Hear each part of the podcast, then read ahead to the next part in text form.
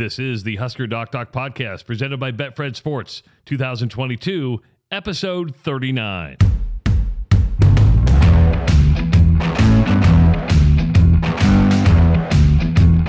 Earlier today at the Lincoln Airport, this is Matt Rhule getting off the private charter jet, giving Trev Alberts a big old hug, and the family comes to Lincoln as well. As there is the 31st head coach of the Nebraska Cornhuskers, Matt Rhule, who's been on the beach, should we say? Um, Dr. Rob been on the beach, and uh, kind of your, your your thoughts as he's getting off the plane, giving all the, the, the high fives and the and the hugs and all that stuff. There he is. There he is. there he is. Which I, so one of the guys, one, one of my partners at work is Monte Christo, the Yeah. former Nebraska quarterback. All former Huskers become doctors, by the way. is that right? That's a thing. Um, Monty made the point. He goes, you know, some poor intern's job was to just, hey, go to the airport, stand outside a fence, pop out your iPhone, and just videotape Matt Rhule getting off of a plane. If there's one thing Nebraska knows how to do well, and we saw it today, is pomp and circumstance. Did you notice that? I, I, I mean, they had everything down to an absolute science, and uh, with the bands and the people, and, and inside the Hawks Championship Center. Which I, I don't want to say it was overdone, but I don't know. Maybe I felt like it was a little overdone. But the the giant light up word, li- like the giant, like Huskers across the front of the stage in like Broadway style lights was maybe a little. That was maybe a little bit too much. A- a- a little I, bit too I don't know. I I'm looking at it. and I'm like. God, I feel like Hugh Jackman's going to come out and do a number here right now. Uh, and that may be the case. Uh, here's the deal: we are doing a live rule reaction uh, Husker Doc Doc podcast Well, like presented by the rule. the rule reaction, uh, presented by uh, Betfred Sports, uh, and really uh, no rules tonight. We are going to be. Did you like that? But up. No rules tonight. We are going to be Oh on the air. God, that was horrible. As long as uh, you guys still have comments, as long as you still have questions, and of course we do want you to go ahead and give us a call. That's the number to call right there 402 543 5556. Again, 402 543 5556 is the number to call if you have a question for Dr. Rob uh, regarding the the hiring of Matt Rhule, which of course it, it was a little anticlimactic because uh, the official announcement was made on Saturday. Uh, the press conference takes place today, uh, but there was a lot of things said at the press conference. We can address those. Also, a lot of stuff about Mickey Joseph, other things coming in. Already, a lot of people uh, watching, and we want to thank you if you're watching on the YouTube channel. Make sure to hit that subscribe button. Also, if you're on Facebook, go ahead and like uh, the page. Uh, Doctor, how much did the uh, uh, of the of the news conference did you get to see today? You know, I, I kind of looked. I, I didn't watch anything live. I kind of went back and because, well, like I, I do have a day job still. Um, You're saving lives, man. That's what you're doing. You're saving lives, brother. One one hip replacement at a time. I, you know, the kind of the big thing that I had a chance to go through was looking at the, uh, um, the hi- I guess you call it the highlight clips. Yeah. And I mean, there's there's kind of a lot of the key point stuff he made. I mean, he talked about bringing his family to Lincoln. His family likes it there the little bit that they've had to experience it. They don't want to move every three or four years if they can help it. So they do want to kind of put roots down. Um, talking about, he kind of talked about sort of some of the principles where he was talking about program building. And this was actually coming from Trev Alberts, where it was like program building, toughness, and player development were kind of some key foundational principles that Trev was looking for that he reiterated during the at the start of the press conference. Um, you heard Rhule talk about everything starting up front, the line play, everything starts with the line. Well, let's let's hear from Matt Rhule. This was taken from the Big Ten Network in the Matt Rhule news conference today. Uh, this is exactly what he said, and uh, we'll get your reaction after it, Dr. Rob. But at the end of the day, I don't believe you can win if you can't win the line of scrimmage. We want to have fast Oh, and is that a players, collar down explosive there? players. We want to have speed. We want to have You great know quarterback name? play. But at the end of the day, through the weight room and recruiting, we want to have a physical team that can control the line of scrimmage and control the game. I believe that's the type of team that can win in the elements. That's the type of team that can win on the road. That's the type of team that can have a lead and keep a lead. That's the type of team that Nebraskans want to see. He's not wrong there, right? And that should be a man after your own heart. No, okay. Number one, I love that. N- number two is That's a preacher's kid right there. I mean, you're listening to the cadence of him talk. He is talking about when you were going through this process. There is a way that certain people will speak when they are in front of a microphone. And somebody who has experience at the pulpit of God, Grilling, they will. Anyway, yeah. Grilling 31 says, "I- Is he Billy Graham or Joel Osteen? No, he is, but he is. He's a pastor's kid. And I guarantee you that guy has spent a lot of time in church listening to preachers talk or doing it himself growing up. So it's I mean, you're gonna have that. Any any kid I've known who's a preacher's kid, they all talk that way. Uh, Dustin says, uh, and we're going to get to a lot of stuff. We, if you if you're new to the Doc Talk podcast, you may notice that we go around in circles a lot, right? We we we chase a lot of squirrels. We have a little ADHD, ADD. We just we we, we talk about comes to our mind. We're already to Joel Osteen. Yeah, we're, we're- like yeah. five minutes in. Well, and and Dustin brings this up. Need Mickey? Period. That's an interesting question. Oh. A- a- And, and let me give you my opinion, and I want to hear what you have to say. I, I think a lot of people are under the assumption that uh, Mickey Joseph maybe had a wink, wink, nudge, nudge. Hey, if you're not the head coach, you'll be guaranteed a spot on this on this coaching staff, which is not a bad assumption. But I would say this: is it healthy? And what I mean by that, if you're going to have a head coach come in and build a culture, do things like, and you're sticking him with somebody that he doesn't really know, may not fit what he's looking for in a coach, is that healthy to make a head coach that you just hired take on somebody else? In all honesty, Uh there's time I mean, there's times I've seen it work, there's times I've seen it not work. Is it a absolute yes or an absolute no? No, you can't put the absolute in front of it. Um, you know, one thing that's interesting, I believe at both Temple and Baylor, Rhule did keep on a member of the former staff.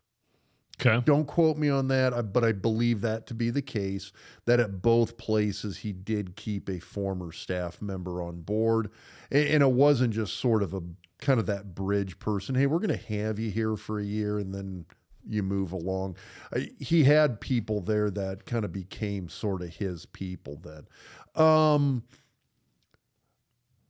I, from a suggestion standpoint, I think it's good as long as it's not a, hey, you know what? If you wouldn't mind at least taking a look at and giving him kind of just some maybe some due diligence as a guy you might want to keep, maybe give that a thought. We're not going to make you do it one way or the other. Uh, and, and I don't think you know from a from a coach standpoint, if I'm an assistant coach, if I'm a potential coordinator, coordinator, I'm somebody in Mickey's position, whether it's a passing game coordinator, O coordinator, even just wide receivers coach and recruiting co-coordinator. Um, I don't know if I want to be forced on somebody. And I think that's kind of the key thing that people need to also understand here is that this is very much a two way street. That when you're one of those assistants, you don't want this, hey, you need to keep me on board, and I'm going to be pissed if you don't keep me on board. Now, if Mickey's like, hey, I want Matt Rhule to do his due diligence, I want Matt to at least give me a shot, interview me, let me know what he thinks, and then have Matt tell me, yes, I'm keeping you, and here's why. No, I'm not keeping you, and here's why. That's the process that if I was an assistant coach, I'd want to have, I'd want the opportunity for. I would not want Trev Alberts te- if I'm Mickey, I don't want Trev Alberts telling Rhule, hey, you got to keep this guy no matter what, because guess what? That is a horrible, horrible foundation for a working relationship. And that goes for any profession. I It mean, does. it's not just coaching. I, I mean, you look at anything that anybody does, you don't want somebody who isn't part of your group, I guess. You, you, you want to be able to have that say in the process. Now, Matt may be in a position where he's sitting here going like, yeah, I will 100% talk to the current coaches. And there may be some guys I really like and I really click with and I want to have on my staff. But if there's none, then I want to have that power to be able to say, hey, listen, it just it's I, I'm just not feeling the chemistry here, and I'm going to go with somebody else. And if I'm Mickey Joseph and I hear that answer from Matt Rhule, that that's probably a good thing because do you want to be on Matt Rhule's staff if Matt Rhule is only keeping you here for no reason other than the fact Trev's making him keep you here? 402 543 5556. Again, 402 543 5556. Uh, you didn't leave your name. Who's on with us? Justin. Hey, Justin, what's up, man? What's your question for Dr. Rob? Oh, well, I'm very excited. Thank you very much. First time listener. Appreciate everything you guys do. Uh, but for me, I had us pegged at four uh, wins this year, but not these four wins. uh, can you offer some explanations as to how we can predict things going forward? And I'll uh, listen to the rest of it offline. Um, boy, that's actually kind of an interesting question to me because uh, Iowa was not one of the wins I would have pick, picked either. Um, I thought Indiana was a tough one. I thought Rutgers, Rutgers, I, I thought Nebraska would get. If you would ask me looking at the schedule right off the bat, you know, Justin's right because my thought process would have been coming out of those first four games.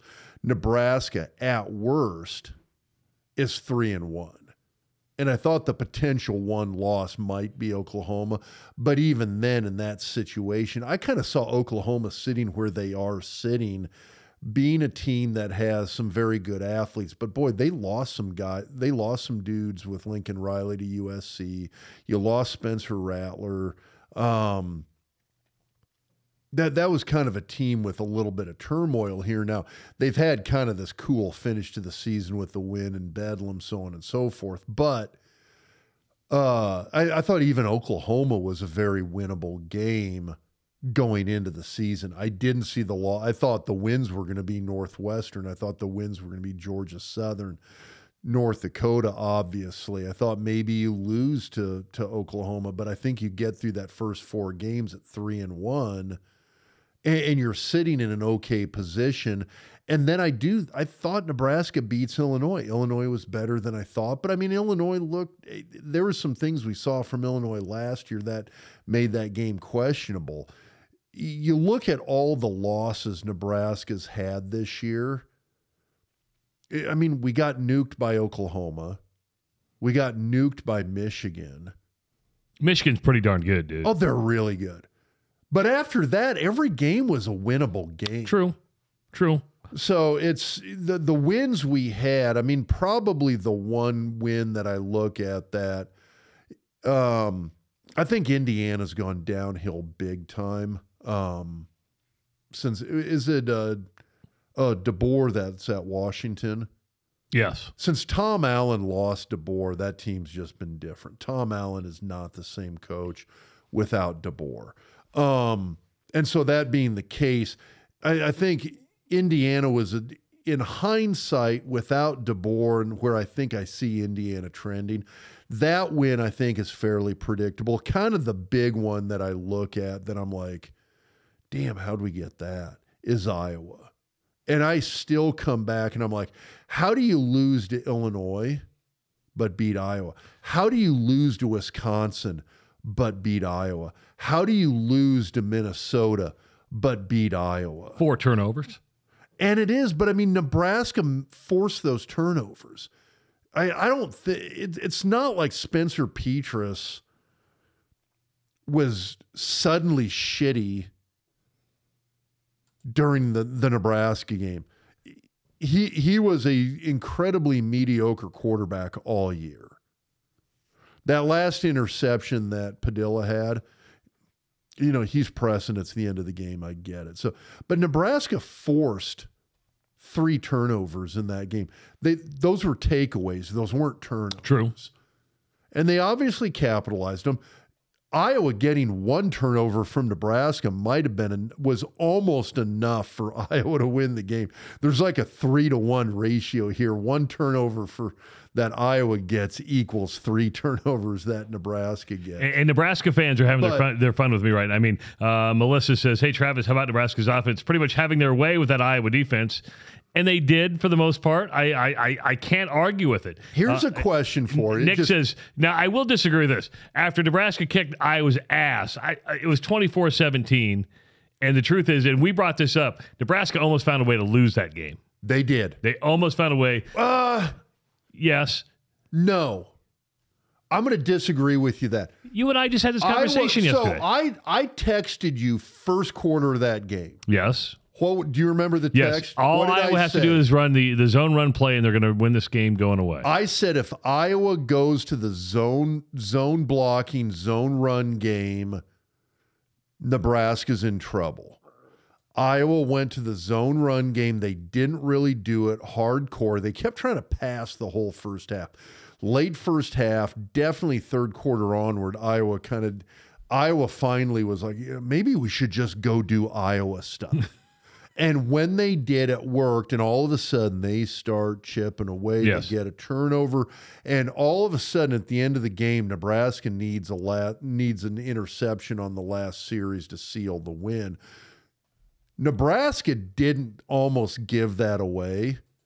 Iowa came back and started Iowaing the shit out of stuff and almost took that game back. That was Iowa doing what Iowa does. That was, again, I'm going to say Iowa more times in, in a paragraph here than anybody said Iowa before, but Iowa blew that game because they tried to not do what was in their nature.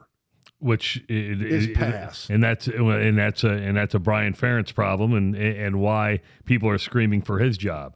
Uh, 402 uh, 543 5556. Let's go back to the phones. Uh, who's on with us? You didn't leave your name.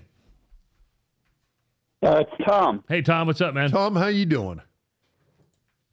Good guys. Hey, I was wondering um, if you guys caught the uh, Luke Fickell press conference. Um, Only a, I, I caught like I a was kind of- snippet of it, but I- I'm telling you, I was kind of on the fence um, with uh, if we could get Luke Fickell um, or Matt Rhule. You know, I was well, I was kind of leaning towards Luke Fickell, but after watching uh, Coach Rhule's press conference, and I know it's only words, but you know that it, they it means a lot at this point because that's all you have uh, as far as what he's going to do at Nebraska. But I'm, I'm telling you, he he sounded so much more prepared and had such a better vision than what Luke Fickell did at his press conference. I mean, it was noticeable. I kind of was cringing when I was listening to this guy, and I was like in his corner to to be the head coach here at Nebraska if he was going to be available. Hey Tom, And I was just wondering your guys' opinion on that. All right, Tom, stay there with us. I'll give you mine, then Rob will give you his. I, I will say this about Matt Rhule. A- And we heard Matt Rhule say that, hell, he's even been to Lincoln. He snuck into Lincoln and did a tour of, of, of the university with, with Trev. I I have a feeling these conversations with Matt Rhule have been going on ever since he got fired from the Carolina Panthers. So he's had time to prepare his vision. He's had time to prepare his speech. He's had over a couple months to, to get ready to walk up on stage. I'm going to be honest with you. When Wisconsin hired Luke Fickell yesterday, I was shocked. And sometimes I just think he wasn't prepared. They threw him on a plane and said, You're the next head coach of Wisconsin, and not even knowing what the hell happened in front of him. He just left his team that's going to go to a bowl game. It- what, what do you think, Dr. Robert? Just about being prepared to, to win the press conference, should we say? well, okay. Now, and, and being being prepared to win the press conference, I mean, it's it's sort of it, it kind of goes back to just being prepared and who you are as a person, what your general philosophy is. So let, let's start with Rhule real quick. So with with Matt Rhule, you got a guy who has some foundational principles. It's recruit great athletes. He's he's got this record of recruiting just insane guys. And, and this was something that really didn't pop up until if you follow local recruiting. So Jalen Lloyd, Omaha Central kid, transferred to Omaha West Side. He is the returning Class A state champion in the 100, 200 long jump and triple jump. Um, if he really wanted to be the all class champ in all four, he probably could. The kid is an amazing athlete. He transferred to Westside because he felt like he wanted to get a little bit more football exposure. Picked up a couple of joint track football offers. Texas Tech is one example. He was set to go to a track school for college he out of the blue all of a sudden gets this offer from Nebraska and Coach Rhule and delays his college commitment based upon that. All of a sudden, Nebraska, from a football standpoint, is now a player in the game. Matt Rhule has a history, and it, it was pointed out to me again by one of my work partners, which was Monte Christo, former Husker quarterback, that Matt Rhule has this history of going after high end track athletes. He wants guys who can run. He wants great athletes. He wants guys who not necessarily are the 6'8, 330 pounders. He wants guys who are good athletes, whatever the position is. And he feels like he can develop those guys. And so that's something that's a foundational principle for Matt Rhule is player development. Give me a good athlete. I will develop them into a great football player. Give me an average athlete, I will develop them into a good football player. He's a developmental guy. So that's a foundational principle. So when you go in front of the press conference, he's got these foundational principles developing individuals into being great football players. Line play, winning the line of scrimmage. He talked about that in the press conference. That's a foundational principle of owning the line of scrimmage for Matt Rhule. He talked about having a strong run game. That's a foundational principle for Matt Rhule. These are things that he talked about at the press conference that when I look at Rhule and I like what I'm hearing when you talk about winning the press conference, it can't just be, hey, this guy's good in front of a mic. There's a lot of coaches who are good in front of a microphone doesn't mean they're great coaches I like guys who have foundational principles. You talk about a team having an identity. Coaches that have foundational principles are going to have an identity and their teams are going to have an identity.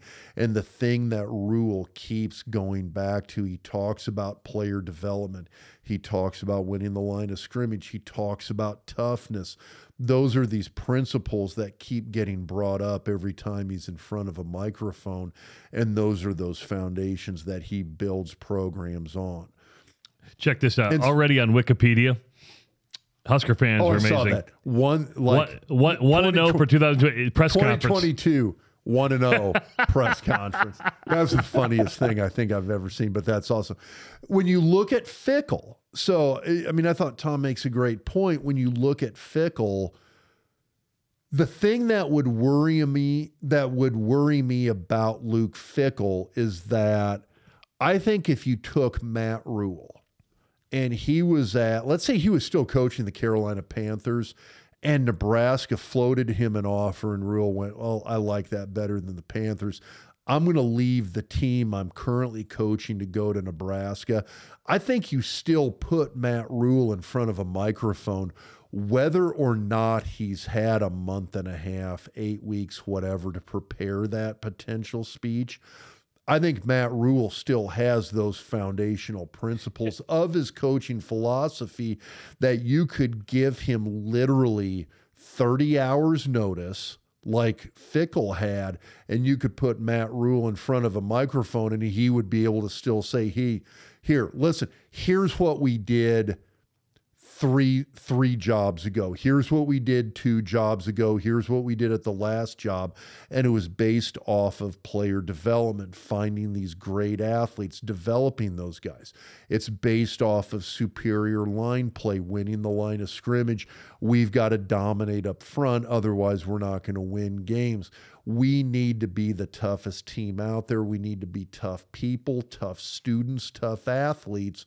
And those are foundational principles. I think if Matt Rhule had 30 hours notice like Luke Fickell did, I think Matt Rhule still gives you the exact same press conference he did because of those principles. And that's what worries me about Matt Fickell. So let's talk about Luke Fickell. Matt- I'm sorry, I said Matt Fickell, didn't I? You got a moment. But here's Let- the deal. yeah, let's- I mean, Matt Rhule is a natural orator. I mean, it's like saying anybody can do go to a podcast, be on television. You, you can't. Some guys are just natural in front of cameras and natural at public speaking. Some aren't. we Does it, kick ass at podcasts. but it doesn't mean you're a bad football coach if you can't talk in front of people. No, and I'll give I'll, I'll give Fickell that, and and Fickell's kind of an interesting guy to me because he's got he had as as far as head coaching goes, he had this really mediocre year as the interim coach at Ohio State when he took over for Tressel after Tressel got fired for a nothing burger, in my opinion. But um, Well, it's all legal now. hundred percent, there you go. Um, With some tattoos and some gear, there you go. Exactly. God, that's still mind blowing, isn't it? It is. And what's even more mind blowing is the whole Penn State thing broke right after that. And we're all sitting around going, wait, they fired Tressel for what? anyway, digressing. Um, when you look at Luke Fickell, the bulk of his career is at Cincinnati. His first season was pretty damn mediocre. I, I think he went like four and eight his first year, Yeah. maybe.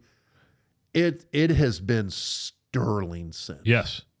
He has And went to the college football playoff. he is I mean he is and that's AAC, correct? Yes. So I mean, other than 2017 when Frost was at UCF, Fickell has owned the AAC. Now he's got some second place finishes in the division, first place finishes in the division, second place overall conference finishes.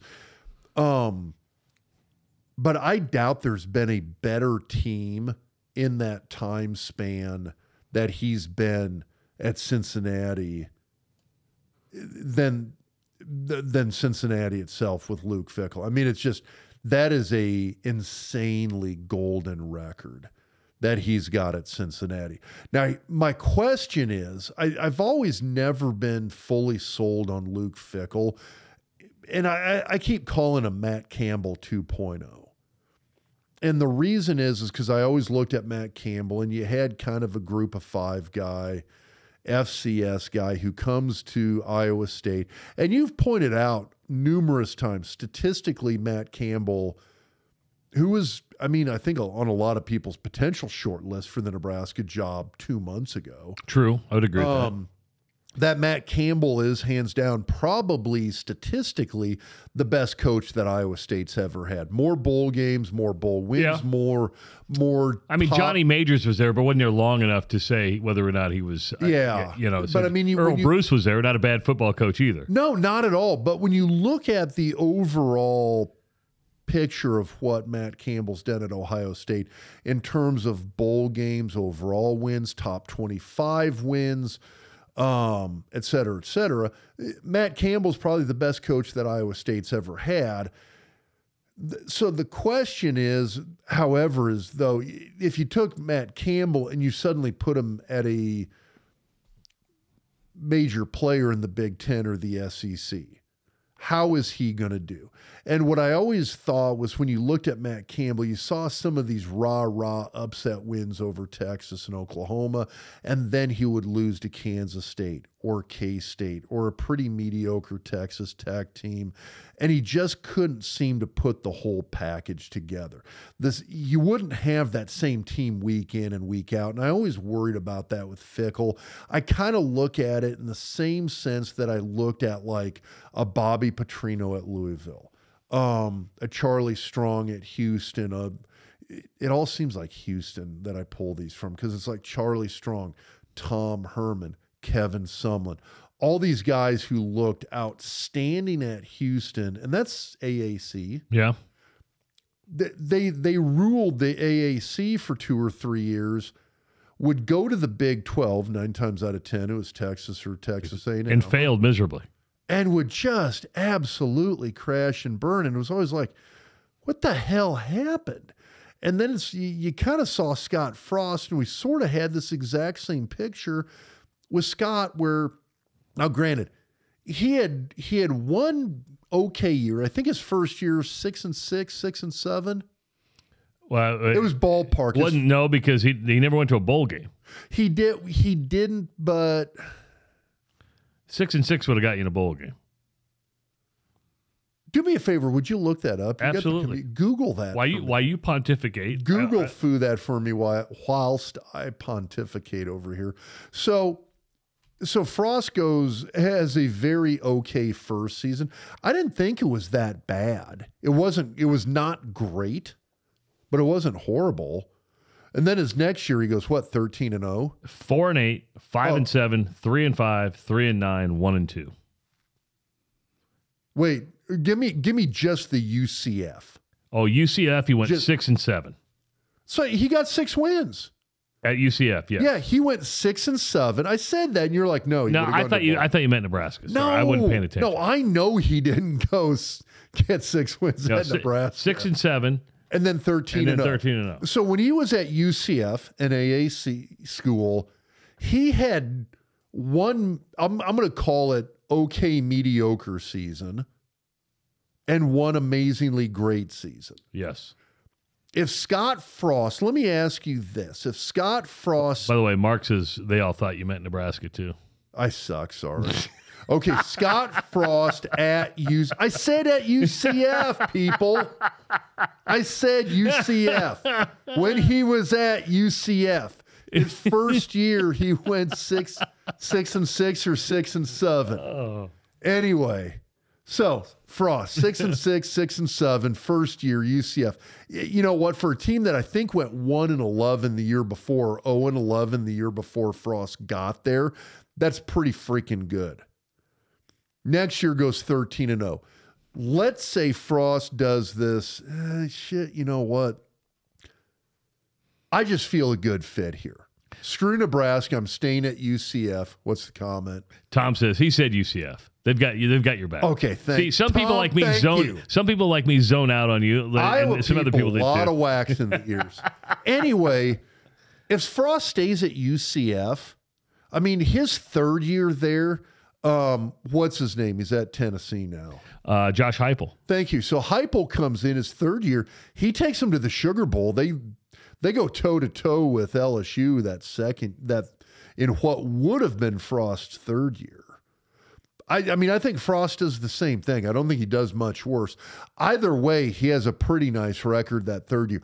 I think if Frost stays at UCF, I think he turns it into what Fickell does at Cincinnati. at Cincinnati and has this 9 to 12 win a year team at UCF. And by the way, Cincinnati wasn't always like bad. Okay, I mean, No, and I, get, dude. I mean, Kelly had a great run at and Cincinnati. And Tuberville had a couple of good seasons. He really Cincinnati. did. So, no, I don't think Cincinnati is an impossible place to win, which kind of goes back to my Iowa State argument is that, yeah, Matt Campbell might be the best coach that Iowa State's ever had, but nobody, either A, the great ones don't stay there very long, or they just haven't had a lot of really good coaches. Were you and s- maybe Matt Campbell's a very okay coach. I'll be curious to see what Matt Campbell does going forward. Well, he, he's he's not going to leave Iowa State this year, and if he does, I would be kind of surprised, just because uh, they had one of the worst offenses in, in the Big Twelve, went one and what eight in the Big Twelve, uh, and won four games, which is the, the I mean, for him is horrible. yeah, r- really bad. Um, Trev said today that he talked to 13 coaches. That number surprise you? No, I, his initial press conference, the firing press conference, which, by the way, Trev Alberts two and zero with press conferences. um, at that at, at the Scott Frost firing press conference, Trev made the point. He goes, "I'm going to talk to a lot of guys." Now, one of the one of the things that he said that I thought was kind of interesting, he didn't say I interviewed 13 coaches. No, he said he talked to 13. He coaches. said he talked with 13. and he said he, he was quick to say, I wouldn't call it interview, I, but I'm willing to bet Matt Campbell was one of those 13. If I if I if I were a betting man, uh, the uh, That would be interesting. I mean, I would love to know who the 13 were, but I'm willing to bet seven to nine of those 13. look what we got. We, we, we're joined. That's not. I don't know if that's a great angle for you, Tom. Tom Shatel from the Omaha World Herald is joining us. Tom Shatel always has a great angle. Can you hear me? Oh, we got you loud and clear. Oh You're on live God. with us, brother.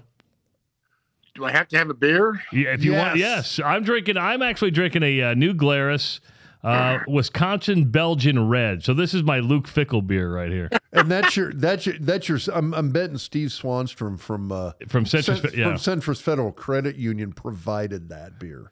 So I got a beer from Craig in in Georgia. Craig always hooks us up with the good Georgia beers. Nice. So, Tom, you were at the you were at the news conference today. Uh, I, I I saw you on television, uh, and it's uh, you know they do they do pomp and circumstance well at Nebraska, don't they? Travis, I've never seen anything like this in my life. And it, it was a it was it wasn't even a pep rally. It was above that. It was a, it was an event. I mean, they they should have sold tickets. Um, They did let fans into the stadium to watch on the big screens, didn't they? I I did not get that far, but they let fans into the into the event, and they were. Um, but the really cool thing was all all the former players, and I know that they were there for the Frost thing, but this had a whole different feel to it.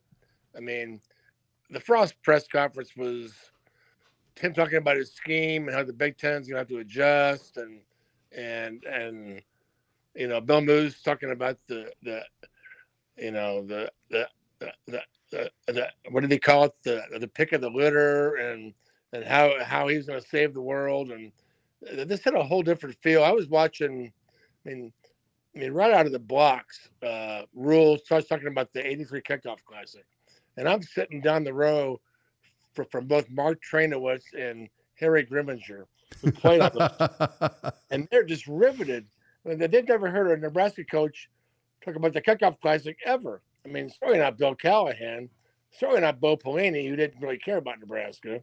Um, you know, Mike Riley didn't know anything about it, and and Frost did, but never. I mean, there was just a reverence in Rhule's voice, and I, I and he knew everything about it. He knew the the, the, the '94, how he was a uh, walk-on linebacker at Penn State. Yeah, I want to. I want to. At some point, I want to ask Matt Rhule about '94 Penn State, and '94 I mean, Nebraska. exactly and he you know it was just it was just cool to hear the history right out of the gate and so yeah he you know he just played into everybody's hands uh and he kept talking the, the buzzwords were development development development o line development win the trenches uh toughness uh just all on down the line and um I'm just watching all these former players like Jerry Merton, all these guys, Jerry Tagge. They're, they're just nodding along, agreeing, um, smiles on their faces. It was pretty cool. So it's it's a press conference. Uh, you know, there's games to be played. There's there's there's practices to be had, but I'm gonna bet that they're not gonna tag anymore in practice. They're actually going to put people on the ground. So uh, that'd be a very good first step.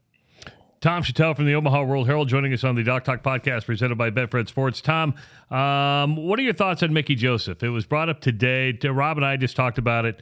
Uh, we don't know if it's a great thing that he stays or not. I- I, think a head coach should be allowed to pick who he wants to be on his staff. and and that's the way this is going to be. Um, but he's going to talk to Mick, and um, you know, Mick has quite a following, and uh, a lot of the big money people are all on his team. But you know, a funny thing about those guys. Uh, I'm guessing after they heard Rhule today, they started to think about hmm, maybe this guy's pretty good too. Um, I, I just feel like um, and I talked to Trev about this, and he he's gotten Rhule do what he wants on this deal. He has to. You can't you can't tell a coach what to do, who to hire. But um, he said that Rhule has an open mind about it. That he said everywhere he's been, he's uh, he's retained at least one coach from the previous staff, just just for continuity and to help him help him get started. Um, so he's always done it. He said he's. I said, you know, you know, Trev. I said that there's the thought that you know Mickey's so popular with the players that the first time something goes wrong, the players are going to side with Mickey over the new coach, and there can be chemistry problems or feelings hurt, uh, so on and so forth. And Trev said that you know Rhule has experienced that, but he's also experienced uh, keeping a coach who was also a good um, a, a good fit. So we'll see. It's going to be about money, and you know, some of the word out around there today was that uh, you know if Mickey stays, he wants to get paid well. Uh, they've got a pool of seven million for the, the, the ten coaches or eleven. I don't know how many they're how many they have, but um, so we'll see. I mean, there's a thought that if you gave Mickey a million, he'd stay, and uh, I don't know if they'd do that or not. Um, I mean, he just, you know, you know, you know. My thought is, if this, if he wants to be a head coach, and I don't even know how bad he wants that. I think he wanted to be Nebraska's head coach, but he wants to be a head coach, go to Tulsa, go to Vegas right now. They got an opening. Go to Florida Atlantic, find a job like that uh, where you're a good fit, and take over and and and, and get it on your resume that, that you're a winning head coach, and maybe come back here one day. Um, but you know, but but we'll see what happens. Well, and that was something I thought with Mickey. I mean, I, I read your article that you posted today after the press conference, and I thought the smartest thing you said was, "Hey, if you're Mickey and you want to be a head coach, get out of here for a little while." Yeah, it's you don't have to be Nebraska's like your first step to being Nebraska's head coach doesn't necessarily have to be at Nebraska. And I, you know, I, I, I, do understand there's probably a little bit of a time crunch here for Mickey where he's looking at the the age clock and he's going, I mean, he's probably what, 52, 53 now. Well, he's he's uh So I mean, he was a fifth year senior when I was a redshirt freshman and I'm yeah. I turned I turned 51 in a month here. So Oh, you don't look a day over uh 48. It's the haircut. Um, but it's there. There's got to be a little bit of a time crunch here where Mickey's thinking, "Hey, if I leave here, is there going to be time to come back? I mean, when I come back, am I going to be 60 years old?"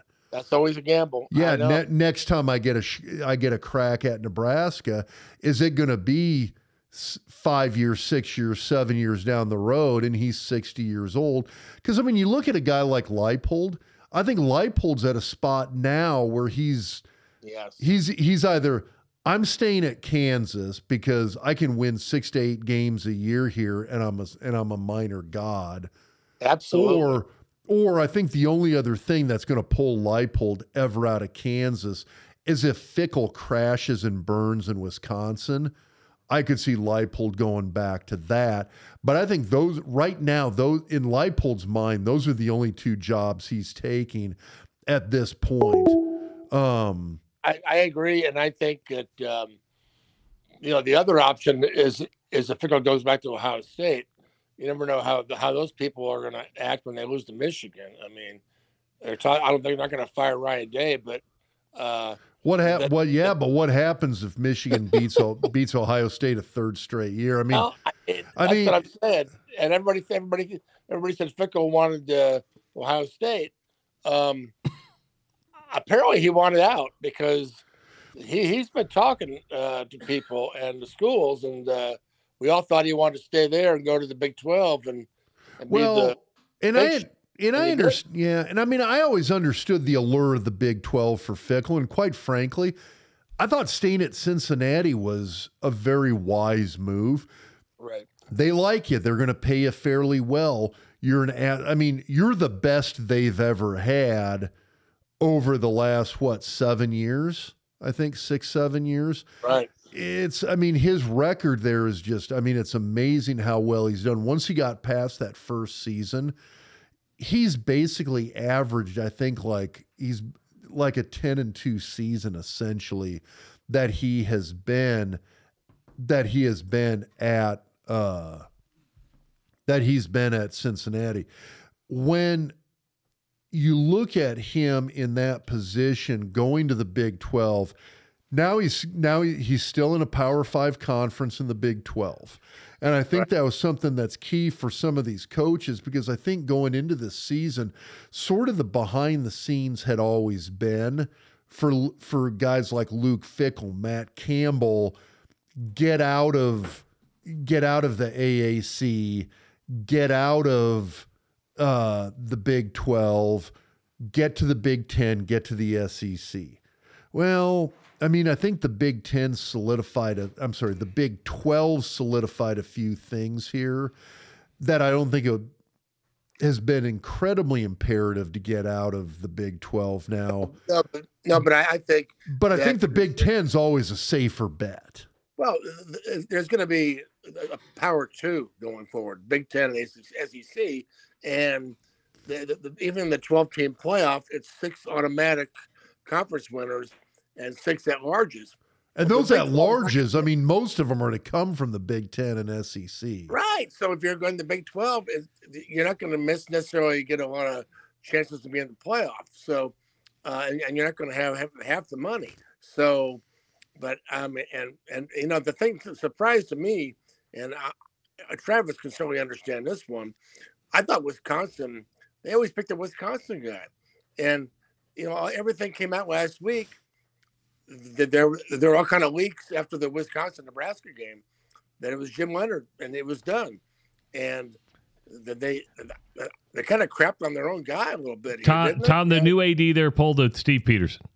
I, I, I, I, was uh, like, and and I'll tell you what, Travis. Um, I have a friend here who played football for Alvarez and uh, uh, Lexington, Nebraska, way back when. He told me that Alvarez did not know about Paul Chryst getting fired, and he was pissed, and uh, that they, they did not consult him about that. So, um, and then Barry came out with a statement yesterday that was very pro Fickell and and all this, but I can see him almost biting his lip as he because they, I mean, Jim Leonhard, where does he go? I mean, his Ohio school- State. His own school didn't want him to be the head coach. So, Nebraska. well, I, I don't know. I mean, you know, we'll see. But um, yeah, he's going to go somewhere. Um, you know, but yeah, I agree about Leipold. I agree. Uh, you know, the early going back, my God, September, early favorite was Matt Campbell, and you know whatever happened to him.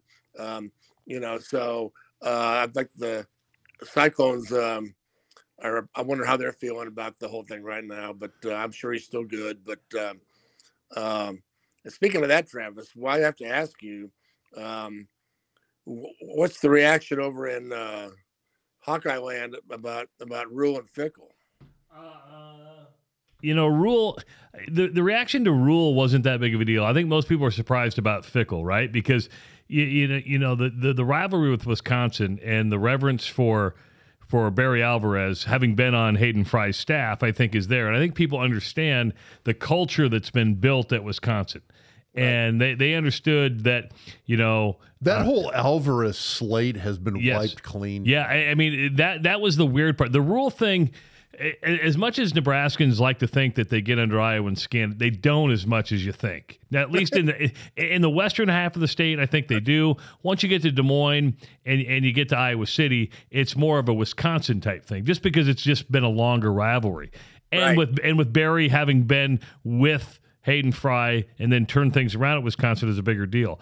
But I think most people went, "Holy crap!" They literally just wiped Barry Alvarez from like the face of Wisconsin today. Yeah, I mean it's that athletic director has essentially honestly he has kind of Steve Pederson did. It, it's it's sort of a yeah, whatever happened before I got here is now gone. yes, and it, it's it's a it's a gutsy move to make. And we and I I thought about this. I, I I thought Wisconsin just went the way of Nebraska. Which and it may be one of these deals where when you look at I mean, and I'm I don't know, I'm not saying I'm sold on Jim Leonhard as a head coach, but I, I, mean, it very much does seem like I, I, I do think they wanted Leonhard as the head coach a week ago, two weeks ago, six weeks ago. When they fired Paul Chryst, I thought the idea behind it was we don't want to lose Jim Leonhard.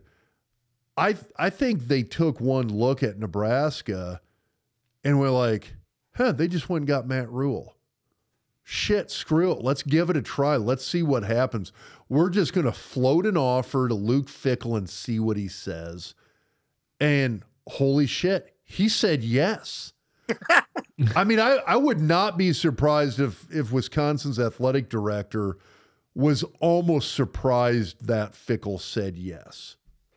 I mean, that's what it seems like. I mean, because I mean, the question then is, is you could say, well, did Trev? I mean, I guarantee you, Trev talked with Luke Fickell. We talked about the whole thing where Trev, Tom, where Trev made the comment. He's he talked with 13 coaches, didn't interview 13. He talked with 13 coaches. I guarantee you, Trev talked with Luke Fickell. Well, it and it might have been a purely, hey, I'm just looking for advice here. But I think he talked with Luke Fickell, but I don't think he offered him. And the only reason I say that is how does Matt Rhule end up with an average of nine million a year and Luke Fickell's getting six million from Wisconsin?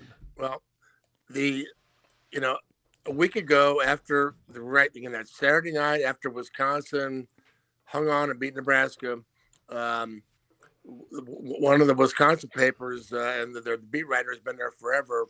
Uh, reported that uh, Leonhard's getting the job. They just posted it for seven days, and he's going to get the job next weekend. Um, sources say. Well, now you know why would Wisconsin float that to him?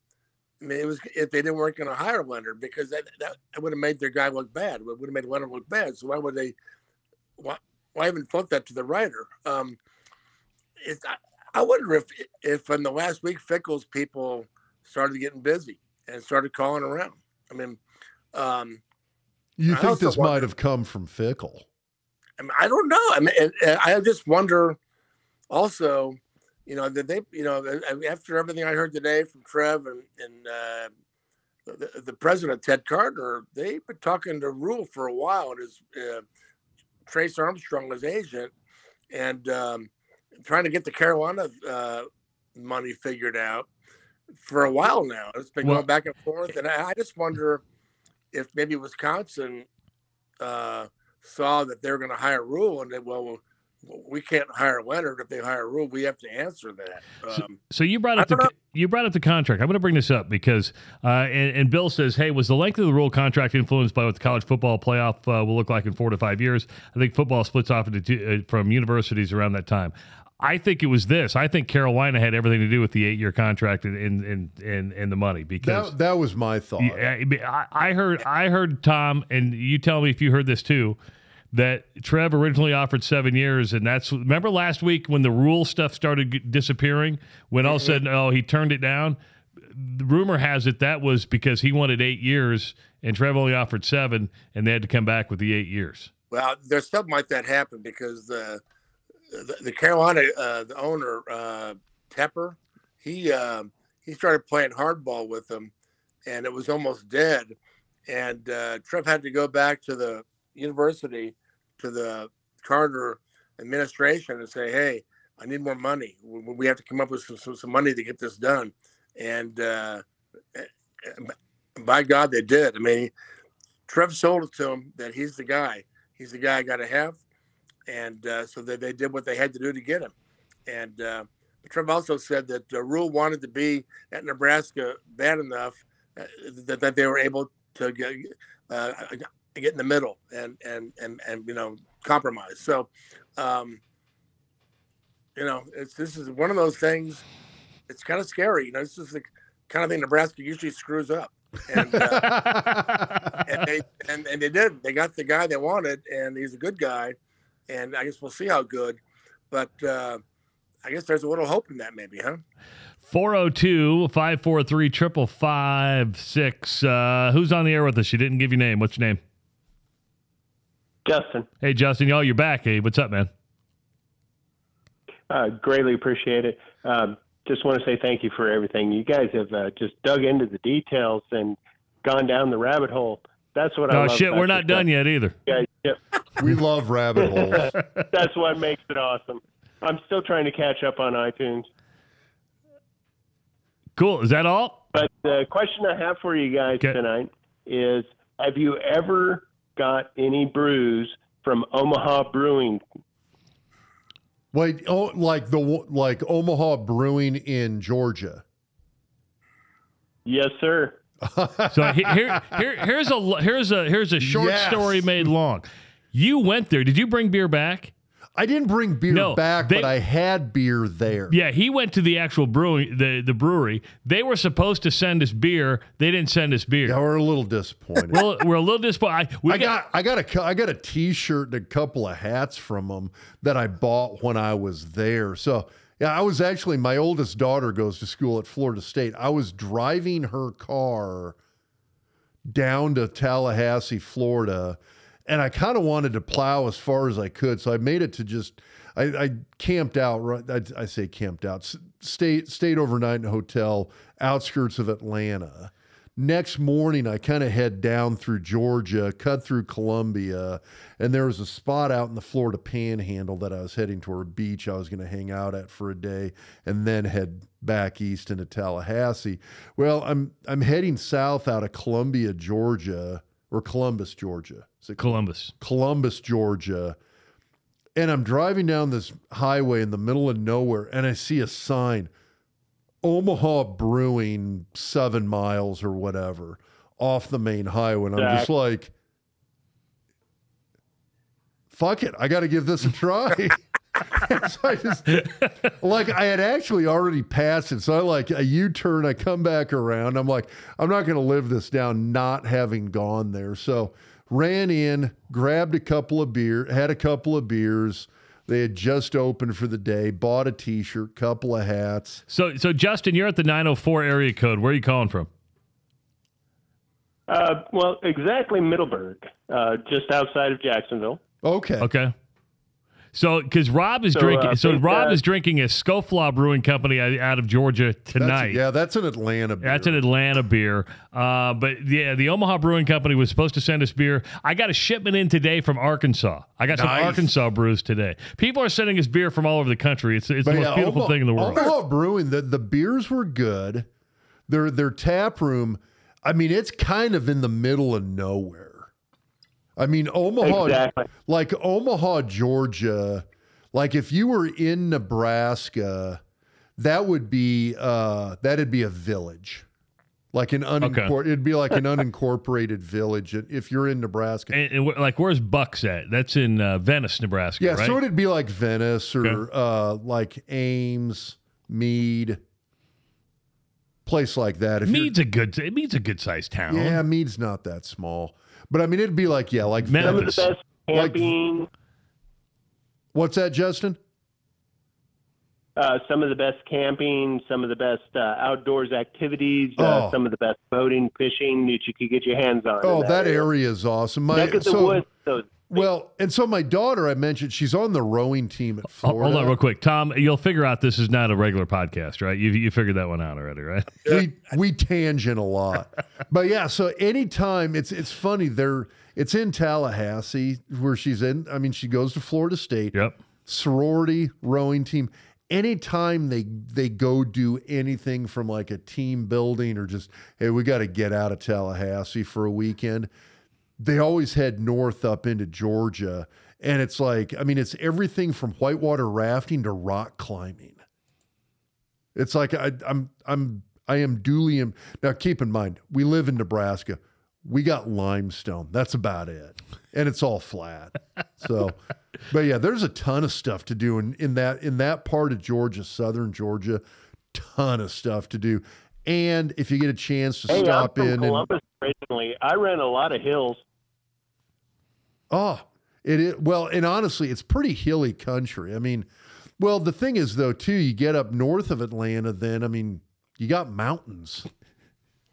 There's That's true. mountains in Yeah. Georgia.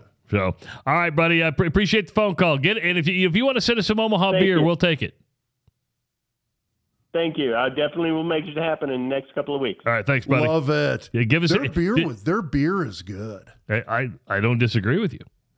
So I, I mean, I I, mean, when you're in a town that size and you've got a and you've got a craft brewery, there's like nothing else to do. You make beer and you make it good. let's go down to Oklahoma. That's where Greg is. Greg, welcome to the Doc Talk podcast presented by Betfred Sports. Got a question with, for now Doc? to- with Tom Shatel. You're with Tom Shatel too. Uh, Tom disappeared. I do. Uh oh. No, Tom's still there. I think he is. Either that or he lost his Oh, phone. there he went. Yeah. Oh well. All right. My question is, what what did Moos not do that Trav did? Ooh, that's a good question. Um, you know, I, you know, so I mean, I, I, th- I thought Bill did some good things in the sense that, I, I mean, there was some very good and some very bad. And the very good was actually hiring Frost and Hoiberg. And and the reason I say that, at the time, if you wanted a slam dunk hire, those were it. Tom, I'm going to bring Tom Shatel into this. Tom, you you you were around Bill Moos a lot more than we were. Did Right. he? The question from Greg down in Oklahoma was, "What did Trev do that that Moos didn't do?"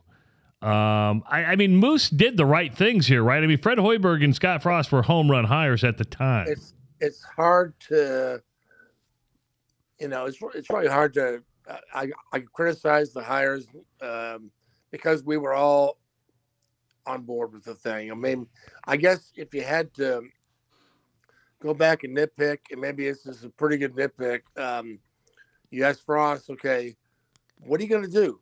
Are you are you not going to tackle in practice? Uh, are you going to be more like Nebraska or more like Chip Kelly in Oregon?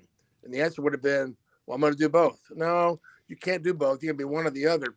And he would have said Chip Kelly um, was his hero. So, as was Osborne. But I mean, you couldn't, Hoiberg, what are you, are you going to try to be Iowa State the Big Ten? Um, what are you going to do? Um, maybe you could have done that um, and found out that they were bad fits the Big Ten. Um, but that's about it. I mean, Well, uh, or, or how about this, Tom? And this is me, and I, I don't mean to put you in a tough spot here. it's all right. How, how about you? You have to have an athletic director that holds his head coach accountable instead of going out and partying with him all the time. Well, I as, as somebody who um, I, I I quit drinking five years ago. I, I didn't go to all of those parties. Uh, maybe back in the day, I, I would have I would have had the lampshade on, but um, I wasn't around for any of that stuff. Uh, certainly, there's a lot of stories. I don't know that they, uh, but I, I never heard about them partying together. So I'm not sure that ever happened. Uh, maybe in like you know different bars uh, or different parts of the Lincoln, but um, I don't know. I mean, you know, Bill was every everything with Nebraska. Travis has been the anti. You know, Callahan uh, Pederson wanted to be the anti Nebraska and the anti Solich. So, and then they hired Bo to be the anti Callahan. Then they hired uh, Eichorst to be the anti Osborne. And then they hired Riley to be the anti Bo, the nice guy. Then they hired Frost to be the anti Riley. And it just, it's just, it makes your head spin. It just, it's nuts. I think they finally have AD. it- The, the way it's set up is the way it should be. Now, it may, they may fall flat on their face. I don't know. But it, they're all on the same page and they have an identity. Nebraska hasn't had an identity in 20 some years. Uh, who are you? What do you believe in? What are you trying to do? And now they finally have one that, that I believe makes sense. I don't know how the, the dog feels, but I think it all makes sense finally. But it's just they, they brought in Bill to be the anti, you know, uh, Eichorst, and you know nobody talked to him. And you know, Moos was a great socializer, but he was kind of like um, not not a headhunter, but he was somebody that you brought in, and his job was to get Scott Frost. That was his. That was why he was hired. So, and he used Matt Davison to do that, and um, Well, and then after that, it almost seemed like he became a little bit of an absentee landlord. And I've said that about Frost as a head coach, Well, but I think I, I think COVID started that. He started spending more time on his ranch because of COVID, and then he just maybe just used that as an excuse to keep doing it. So, um, but um, yeah, it was. Um, boy, you know, you could write a book about all this stuff. I'm not sure if, if, if anybody'd buy it.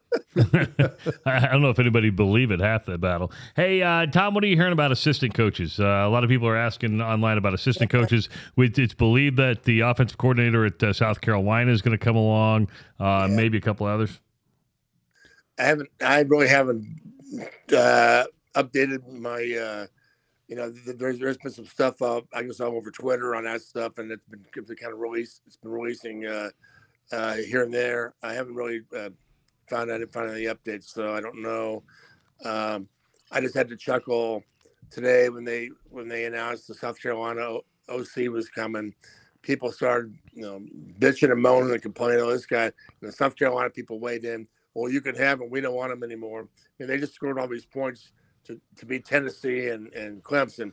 But um, you know what? Nobody likes their offensive coordinator. I mean, everybody in the history of college football, nobody's ever liked their OC. Um, and, and that, you know, about Osborne play calling for goodness sake. So um, now maybe at Iowa they have a point, but everywhere else it's kind of like nobody. Everybody thinks that they can call plays better than the other guys. So I don't know. Um, but I know is the one one guy they brought in uh, recruits Texas. That's a pretty good deal. They haven't had that in a while. Yeah. And um, well, like that's something that's ten years. You know, the last ten years, ever since you left the Big Twelve, you can't recruit Texas. Well, maybe they can get back in there now. So that that might be a little ace in the hole, in the ace in the hole. So, um, you know, I think these guys are going to be able to recruit. I think they're going to be able to relate relate to players. I've already seen Casey Thompson's quote about how he he's really in, in, intrigued with uh, Rhule and wants to meet him, and he sounds like my kind of guy, and and so I think you know a lot of stuff is going to fall into place here. Uh, it's just um, you know we know what I'm interested in. I'm an offensive line. I mean, I just it drives me crazy. I used to be, I used to, you know, I used to go see Mel Tenopir in his office um, whenever I had free time, and I, I got to become friends with him, and I just drives me nuts. I can't. I think we lost Tom. He froze. back? Yeah, Oh, you're, back you're back. now. You're You're back, back. now. All right, sorry. I'm on my phone. I'm trying to figure this out. Uh, it- it's No, all right, Tom. Well, the- and the the O My line. laptop, Well, I couldn't access my laptop. Yeah, the, the O line thing is interesting to me because when you look at from a recruiting standpoint, I mean, there was a couple of articles I read about sort of Rhule's recruiting philosophy, and this is primarily going back to the Temple and Baylor days. That one, they went after guys who were just really, really, really good athletes. I already touched on the Jalen Lloyd thing, but the thing that I thought was kind of interesting is on the offensive line side they placed a massive, massive emphasis on development. And it was always, they didn't necessarily try to go after the 6'8, 330 pound guys. They were looking for the 6'4, 6'5, 260 to 280 pound guys who could run, who could move, who were good all around athletes. And they figured, hey, give us two years, we can develop these guys into great offensive linemen. Well, Tom, I tell you what, we appreciate you taking the time tonight. I know you uh, you've had a busy day, and I sent you that uh, uh, that little message through Twitter, and uh, it's the first time of the podcast. Next time, let's get you in the studio. We got a seat over here for you, and uh, you, since you Great. don't since you don't drink anymore, we'll have some iced tea or some water for you. Beautiful. Thanks a lot, guys. All right, brother. We'll see you later. Thanks, Tom. Tom Shatel from the Omaha World Herald joining us. Let's go back to the phones at 402 543 5556. Who's on with us right now? Yeah, hey, this is Tim in Dallas. Hey, what's up, Tim in Dallas? What's going on, man? Nice South Country. Hey. Oh yeah, I love it down here, and and super. I- I've been listening to you guys ever since I actually used to live in Omaha, and been listening to you guys for several years. Hey, so just wanted a quick question as to whose property it was. So, uh, does Matt Rhule get the? Um, does he get the margarita machine, the Golden Tee machine, or did that belong to Scott and that get moved out? That's brutal. That is very Sorry. brutal. I, But- I just had to ask. Thanks, guys. yeah, that's a good call. That's a, that's a really good call. You know, it'll be interesting. I mean, from a staff dynamic standpoint, because you look at all the rumors and stories about Scott, and like I said, I, I, I, I mean, about the worst that I can say about him in terms of. I, I know some people who have family members on the team down in Lincoln right now. And about the worst I can say about Scott coming from those connections is that they said he was kind of an absentee coach. I mean, I mentioned that about well, you know the weird uh, thing about, Moos, but here, here's the weird thing. Uh, just comparing and contrasting the two news conferences. When Scott Frost was introduced, it was my family's off limits, my wife's off limits, my kids are off limits. You won't follow them. You won't touch them. If you if you if you even knock on their door, I, I'll never speak to you again. Matt Rhule today. Hey, we're going to assimilate. We're, we're going to go eat the local diner. We're going to be out and about, and that's what we do. I mean, just a completely different approach to to Well, everything. And I think he's got a lot more comfort with this. It sounds like his family has a lot more comfort with that world. Um but I mean that's a coach's coach right there when you say that kind of stuff. I mean he definitely said all the right things. And and again at the time Scott was I, I don't think anybody would deny the fact that Scott was the slam dunk hire yeah. at, at I would the agree. time. I mean, I'm kind of going back to that time period and doing this. Well, if not Scott, then who? And I'm having trouble pulling names up. I mean, it's been a few years now, but uh, and, and I know Scott had other job offers. Well, you could have the Florida yeah, Flor- job. Florida was kind of the big one, but um, Four four zero two five four three triple five six. Let's go back to the phones. Who's this? Uh, this is Jay in Omaha. Hey, Joe. In fact, I'm about two blocks away from uh, you right now. nice. Oh, it's kind of scary. You know where I live. right live. in your hood. Trav. yeah. yeah, I'm up? stalking you. I'm in Trev's basement. There's Hey, a few so- things scarier than that. uh, here's my question, and I don't know. I'm sorry, I jumped on uh, to the, uh, the the tune in here late, but I don't know if you discussed it. Why doesn't uh, why doesn't Nebraska throw? We've we've not had had an offensive line for for as long as I can remember, and we have quarterbacks that have been scrambling for their lives. Why don't they throw with the NIL money? Why don't they throw a significant portion of the NIL money to form a new pipeline? You know, when Tre- Tra- Trev was there, I mean, uh, Travis was there, it, it was the pipeline. Why don't they throw a significant amount of money in NIL money at recruiting the top offensive linemen in the country? You know, that's a great question. And so it's, you know, there's kind of two ways to, to look at this there's recruiting and there's development, and you've got to have both. And I mean, when I was in Lincoln, it's like the guys they were going to, eh, Brenden Stai was a big name recruit coming out of high school. I mean, those of us growing up in Nebraska in high school, we knew who this guy was from Esperanza. I mean, Zach Wiegert had a brother at Nebraska. Zach was a great athlete. We knew who Zach was. We knew who Aaron Graham was, this kid out of Denton, Texas. It's these guys were named guys, but at the same time, you had this amazing level of development that went into this process as well. So it's you, you got to have both. When you look at the emphasis recently, however, you see some incredible hits and misses. And I think I I thought Pelini did a fairly good job of recruiting offensive linemen. I, I thought Callahan did a great job of recruiting offensive linemen. I thought development severely lacked under both of those coaches. And you saw a number of these guys, and we're talking like I mean, you're talking about Zach Sterup and Jeremiah Sirles and some of these names, these guys who had maybe okay careers in Lincoln, Brent Qvale. And then they go on and have like these eh, pretty damn good NFL careers. It's like you got Nick Gates as a has a spends a good chunk of his career starting up in New York. I mean, you look at Alex Lewis starting in the NFL. I mean, you look at Hymus. You look, um, you look at Farniok has been Yeah. a part-time Who- starter who with the thought that? Cowboys. And it exactly, and these were guys that were absolutely just. I, I mean, Nick's nickname in Lincoln was the Swinging Gates. I mean, it just, it's just, it, it's amazing to me that you had these guys that were highly touted coming out of high school, zero development when they got into Lincoln. Um, and then they they had just enough talent that they'd get to the NFL.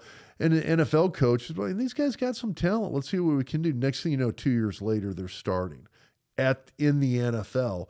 And that always those guys had talent. Those were good football players you saw kind of this mindset switch where I think you saw that recruitment of talent, but complete and utter lack of development under Pelini, under um, under Mike Riley. When Scott hit the door, they made this about face switch and went to recruiting a profile.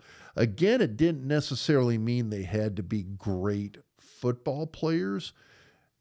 And you still did not see, in my opinion, great development. But they recruited a profile, and it was guys who were 6'9, 320, 330 pounds. Now, some of these guys, I mean, you look at Teddy Prochazka, I think is an incredible talent. He's just been unfortunate with the injury bug. But once you get outside of uh, outside of Teddy, I look at a lot of the rest of those guys on that offensive line. And, and, I mean, maybe the best guy after that. I mean, Cam Jurgens, but I mean, he was a converted tight end. He was a guy that yeah. came to Lincoln as a tight end, and Frost and those guys. I mean, one of the very few but very smart moves they made was this guy would be an amazing blocker. Let's make him an O line and let's make him the center. We're going to put him at the or smack in the middle of it all. That was one of the smart smartest moves and one of the few moves they made that was that smart was taking him and making that move. But outside of that, I mean, maybe uh Nouili, I mean, is and even he's a guy that I think was sort of a, a, miss recruiting wise. That he's a guy that I think a lot of people looked at and said, God, this guy's a hell of a developmental project who could be a really, really good college offensive lineman. And that's what brought him back to Lincoln. Um, interesting to see what he does in the next in in the next year or so. Uh, you got some other guys, but I mean, they, oh, I'm blanking on the kid's name. They had a huge tackle out of Utah. Um, who, I mean, he was on campus for like three days and then quit, went back home to Utah. He was 6'9, 340. Um, you look at Henry Lutovsky. I think Henry's still a potential project, but he's a guy that I think would probably stand to lose 20 pounds, improve his mobility um, and just learn to play the position a little bit better. But I think he's a guy who has the tools in the toolbox. I I, I kind of seriously wonder about a guy like Benhart. I could see a guy like Benhart a year from now actually getting picked up by the NFL, spending two years on practice squad, and then all of a sudden emerging as a starter at the yeah. NFL level just because he never has gotten that development in Lincoln. But it, it's been a combination of things. I think one, you had great recruitment, complete lack of development.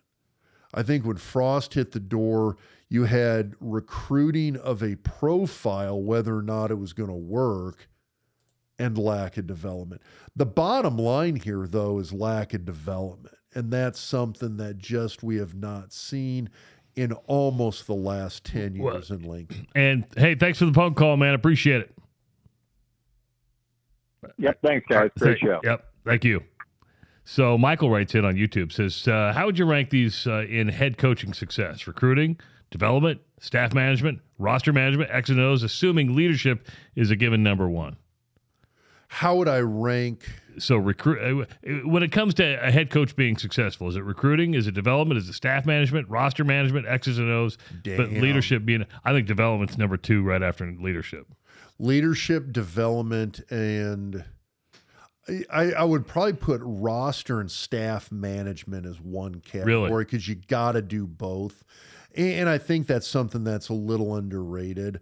Um, I think the coaches who are great leaders and great developers are the guys who you're going to do at least okay if you're a great leader and a great developer. You're, you're going to be at least okay. I mean, honestly, that's Kirk Ferentz. I think Kirk Ferentz is an out. If you've met him, I've met him in person a couple of times. Outstanding leader, outstanding developer. I don't think he's done a great job with roster management. I would agree with that. And I th- it depends. I mean, well, it depends. If you're taking a, if it's a son, no, he's not a great staff manager. I mean, he, he's taken some pretty good tight ends and made them offensive tackles and offensive guards. It he's taken some really great tight ends and not used them like he probably should have. I, I won't disagree with you. By the way, Robert says Benhart NFL. Shut Rob off, Travis. I've had one. I've had one. That's it. You know, I and I'm not. My point with Benhart is that we haven't seen anything remotely approaching the potential we thought we'd see out of him when he was recruited. Keep in mind, you got a guy who, let me put it this way you've got an offensive lineman who is a four star O line recruit. He's six seven to six eight, and he's a wrestling state champion in a fairly populous Midwestern state. If you're looking at that, I'm going like slam dunk O lineman right there.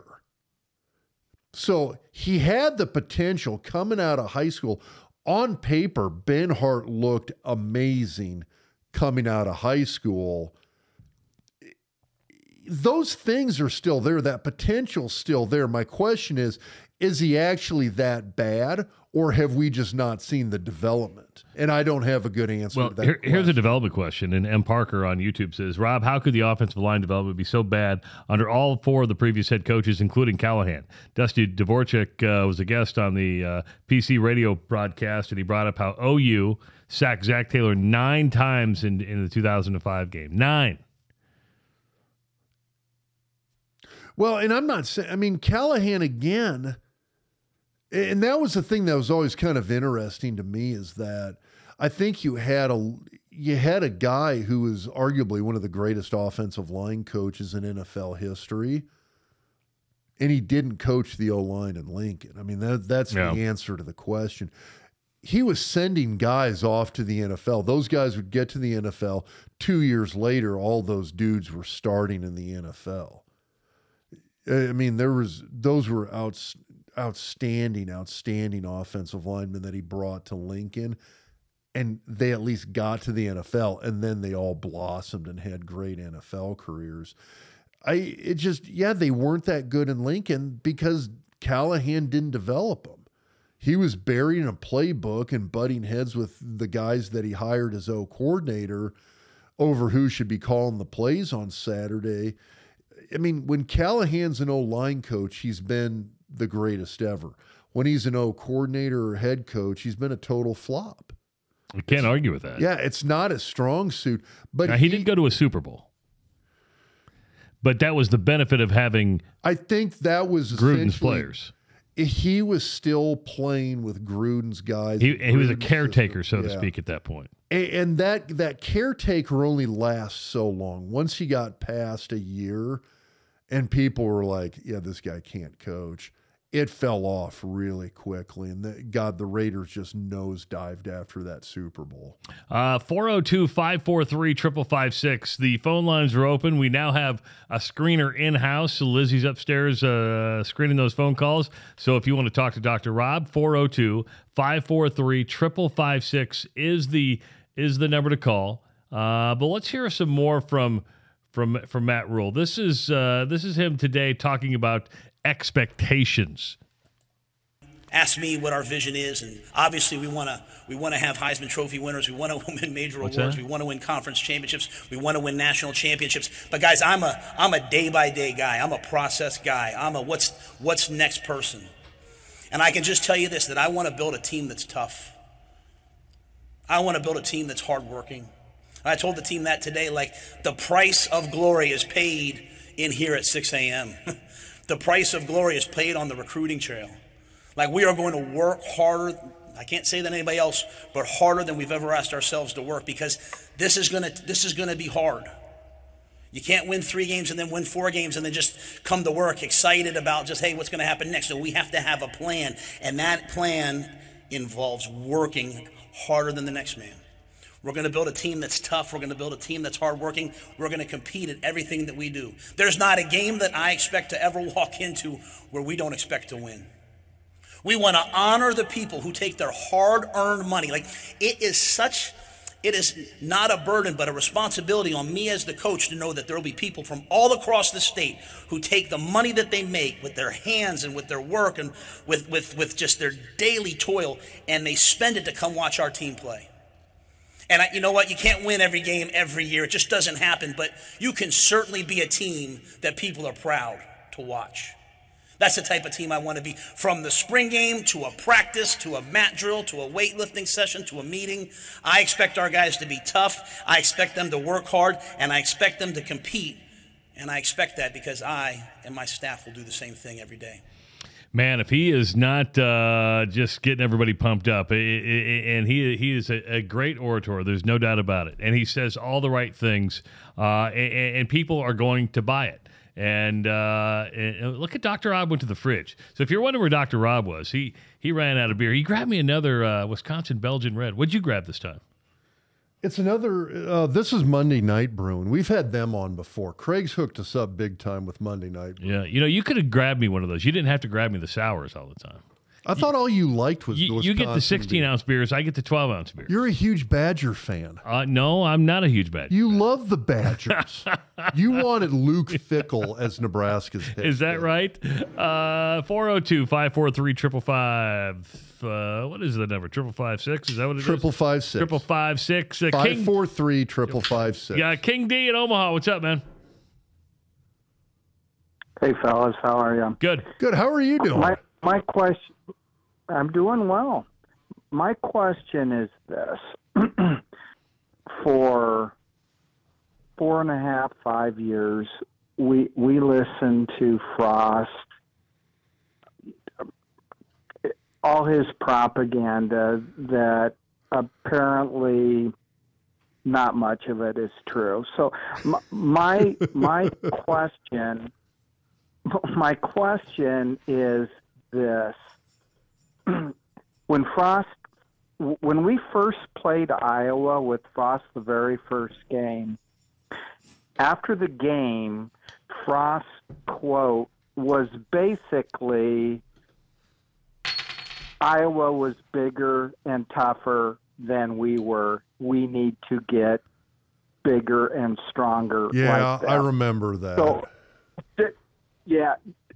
In your opinion, did we accomplish that no. under the old strength and conditioning guy, or is that all propaganda?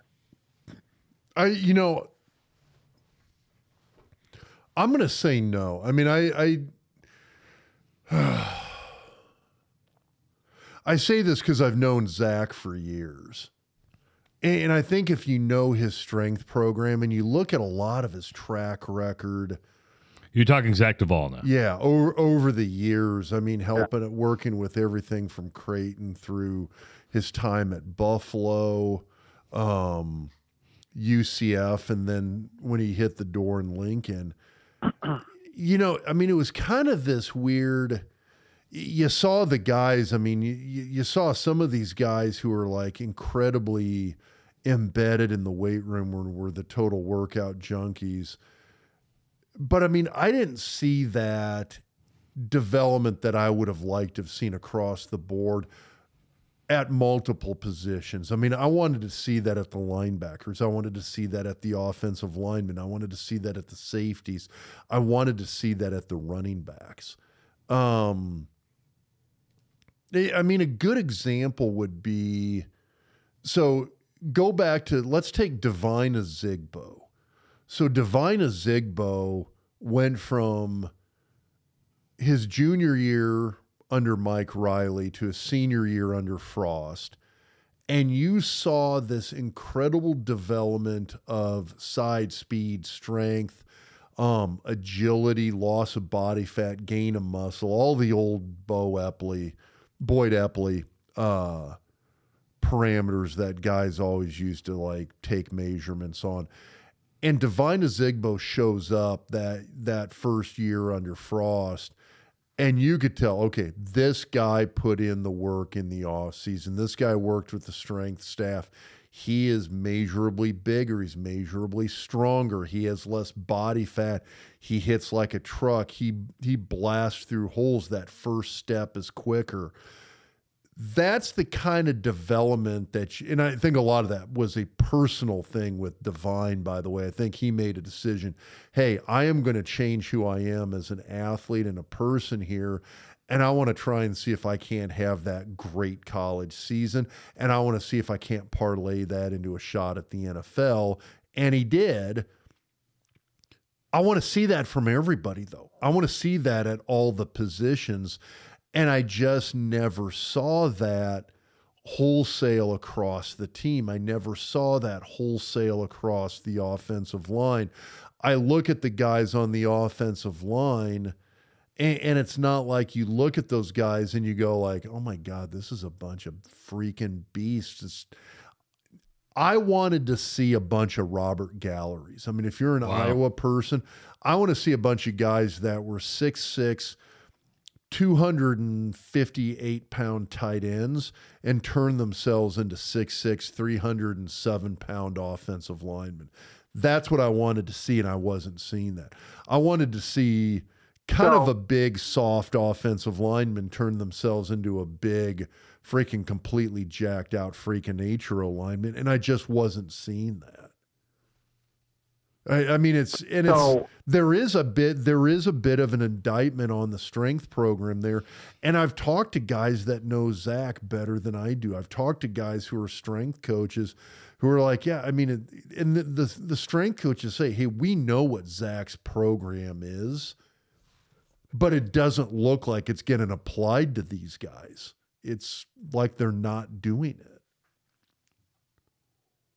So who so who whose responsibility or uh, accountability is that? It's a great question. Make sure that it's being applied.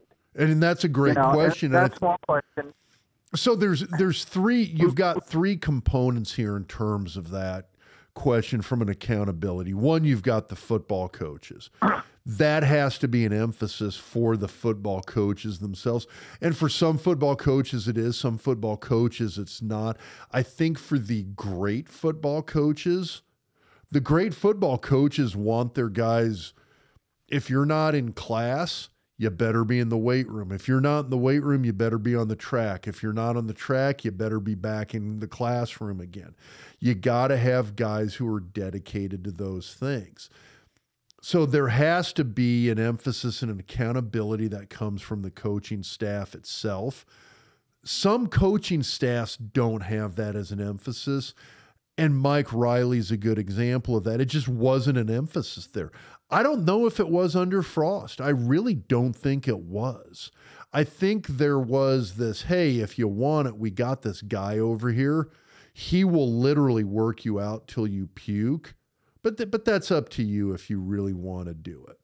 That's my assumption. I'm not saying that's how it ha- was under Frost, but in terms of what we've seen on the field from a development standpoint, that's what it seems like it was. Um, you okay. definitely didn't see that accountability under uh, under Riley. Now, you also got to have a strength coach who has a program that he's going out and he's it's an all inclusive thing where he's getting the whole team to buy into what they're teaching. And some strength coaches are very good with that. Some strength coaches maybe aren't as good at that. Um, I've known some strength coaches that they'll get great buy in from a couple of position groups, and that's it the wide receivers, DBs, and linebackers, they got great buy in for the strength and conditioning program. The O line, D line sucks, vice versa. I mean, it's, I've seen buy in from position groups, but some position groups, but not others. You got to have a guy who can get full team buy in and great strength coaches are tend to be very good leaders. They tend to be very good teachers in the sense that they can explain the why to the athlete and have the athlete buy into that.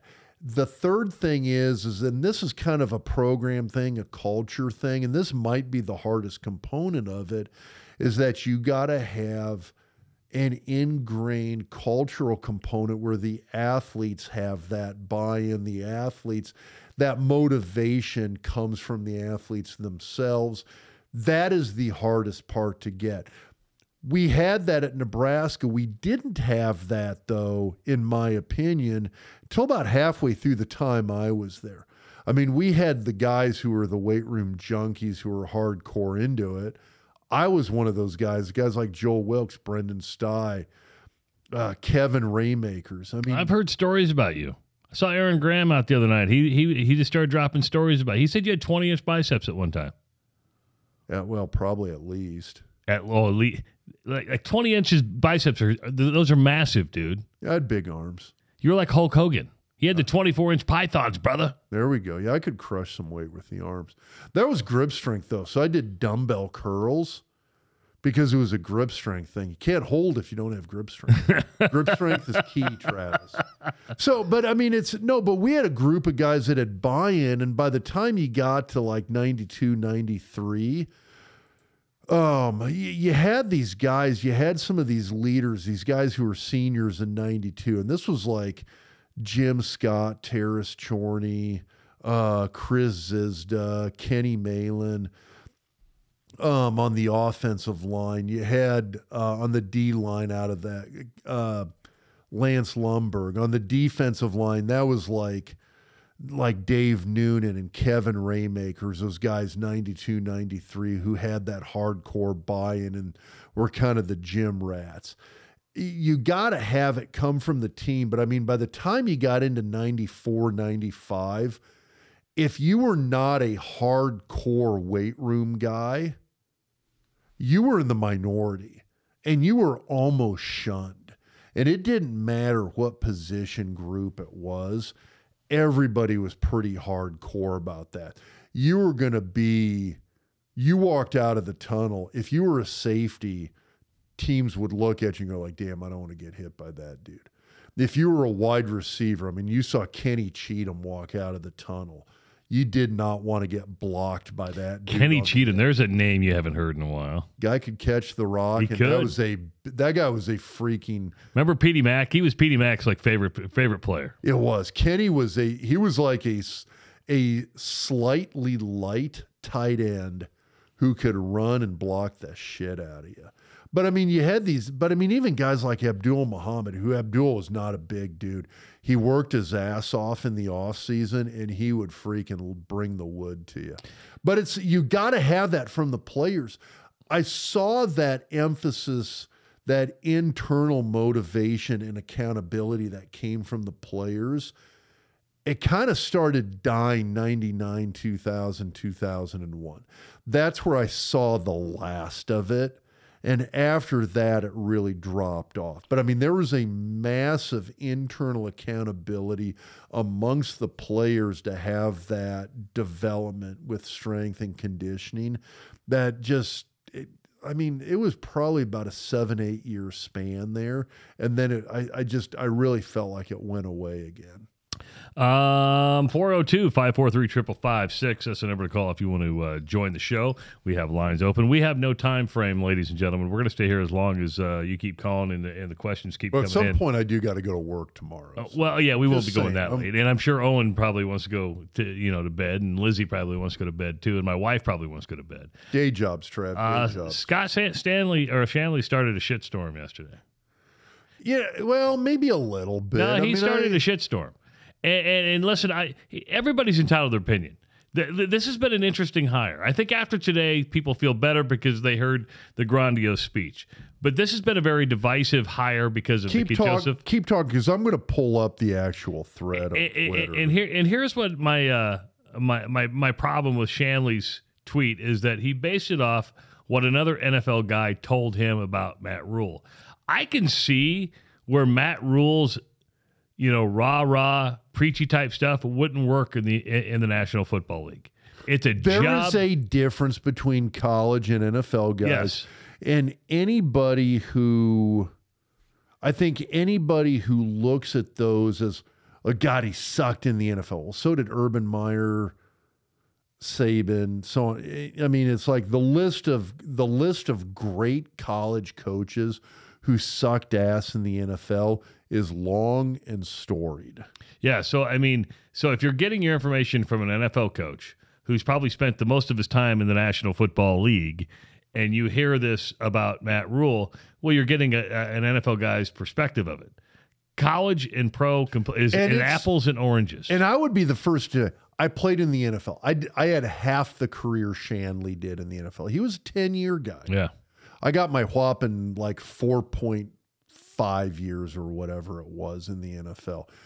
But I spent enough time there to know that it's kind of interesting because for the players in terms of the skill set that you need to succeed in college, it's kind of the same skill set that you need to succeed in the NFL. The difference is, is that when it comes to coaching, all of a sudden that that's I mean, man, that's that's interesting. It's almost a different sport when it comes to coaching and, and administration at that level. And so I I totally get it. If you're an NFL guy, I remember no like the NFL people I talked with, they considered Lou Holtz a joke when he was at the NFL. Lou Holtz was an amazing college football coach. He was considered a joke at the NFL level. When Steve Spurrier decided he was going to give he was going to give it a try, he was considered a joke at the NFL level. I mean, when Nick Saban gave it a try and went to Miami, he was considered a joke at the NFL level. There was, I, I mean, the the guys who bridged that successfully, I would probably say, and I'm, I'm let's say modern era last thirty years. Pete Carroll did a pretty good job. Pete Carroll, but I mean, when you're But at, Pete Carroll, what Pete Carroll do before he got to USC? He struggled at the NFL ranks. He did, but I mean, a lot of NFL guys struggle at uh, the NFL true. ranks. My point is, is that Pete Carroll didn't coach USC. I think as much as what I, as much as Pete Carroll managed a bunch of big money guys at USC. Does that make sense? Yes. So when you look at it in that sense, I'm not sure Pete Carroll was doing a lot different at USC than he would have done at the NFL. Mindset wise, I think it was probably as close as you were going to get to an NFL roster. And so I don't think that was much of a stretch. The other guy is Jimmy Johnson, Yeah. who was at Miami, which was the, the USC of the of the Of mid that time, of yes. the mid late 80s it's kind of i guess it's kind of the same thing so i'm looking at this this Well, hold on to that. Let's get to this phone call real quick. okay Uh, 402 543 5556. We usually don't let people use their Twitter names, but because I've seen them on Twitter before, I'll let them do it. Uh, Texas Toast. We're going back to the Dallas Fort Worth area. Dallas Fort Worth seems to be like the popular place to be calling in from tonight. i love dallas by the way i will say that What's up?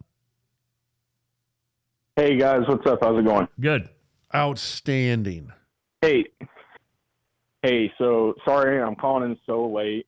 Um, I, you should feel horrible about this and we're we're extremely disappointed. I feel absolutely awful. well, I was gonna be up at seven, but I'm supposed to go into work tonight, so I had to get some sleep. But um, I'm just so fired up for this hire. I don't know what's been said. I just hopped on. Um, I'm 27 years old. I've been a Cornhusker fan my whole life, and all I've known is just losing and disappointment. And this entire football program, this entire administration, for my whole life, from Harvey Perlman to Steve Pederson to since I was in diapers, of just effing up and mishandling this entire entire football program. And I cannot be more ecstatic with how Trev led the search, with with how he handled the press conference, with the media, with everything. Also, since moving down to Texas, um, I've been following Baylor for like five years. I've been trying to convince people on Twitter for the last, I don't know, 72 hours that Matt Rhule isn't this fraud. He's actually a program builder. So I just want to know y'all's thoughts on um, how he actual, like how Trev handled the search in uh, your guys' eyes.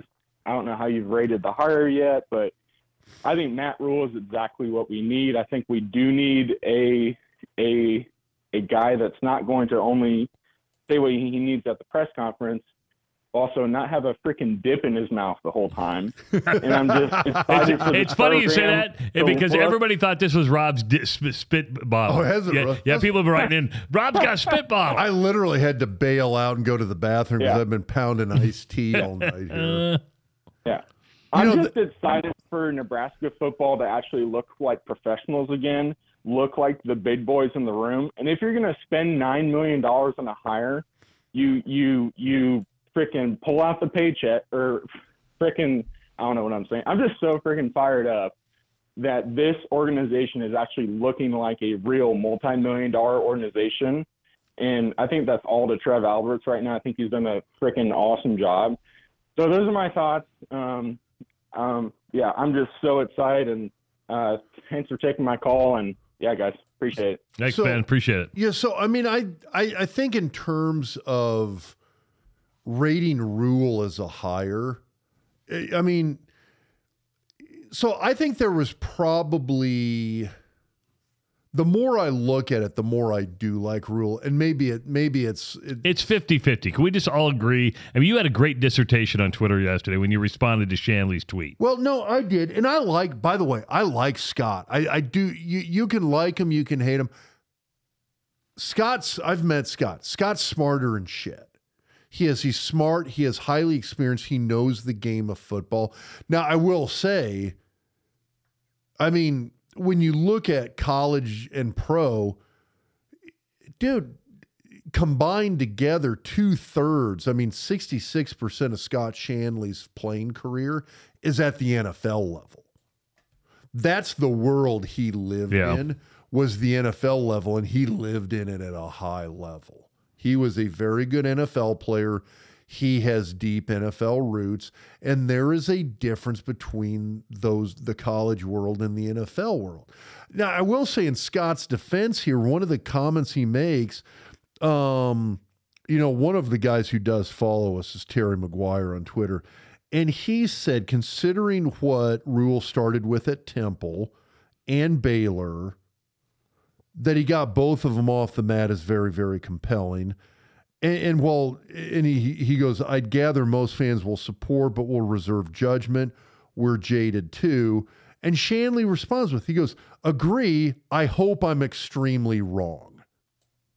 So Shanle is Shanle's admitting that what he's saying is like, listen, I'm basing this off of an NFL guy who's judging Rhule as an NFL coach.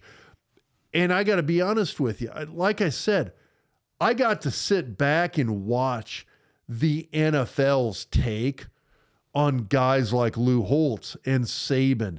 And uh, I I mean, I know I've talked to NFL people who've commented on Urban Meyer. They consider Urban Meyer an utter complete joke. By the way, if, if Urban Meyer will go down in history as probably one of the top 10 college coaches of all Time. I would agree with you. And I, and I think if Urban Meyer would have been announced as the head coach today, everybody would have been on board.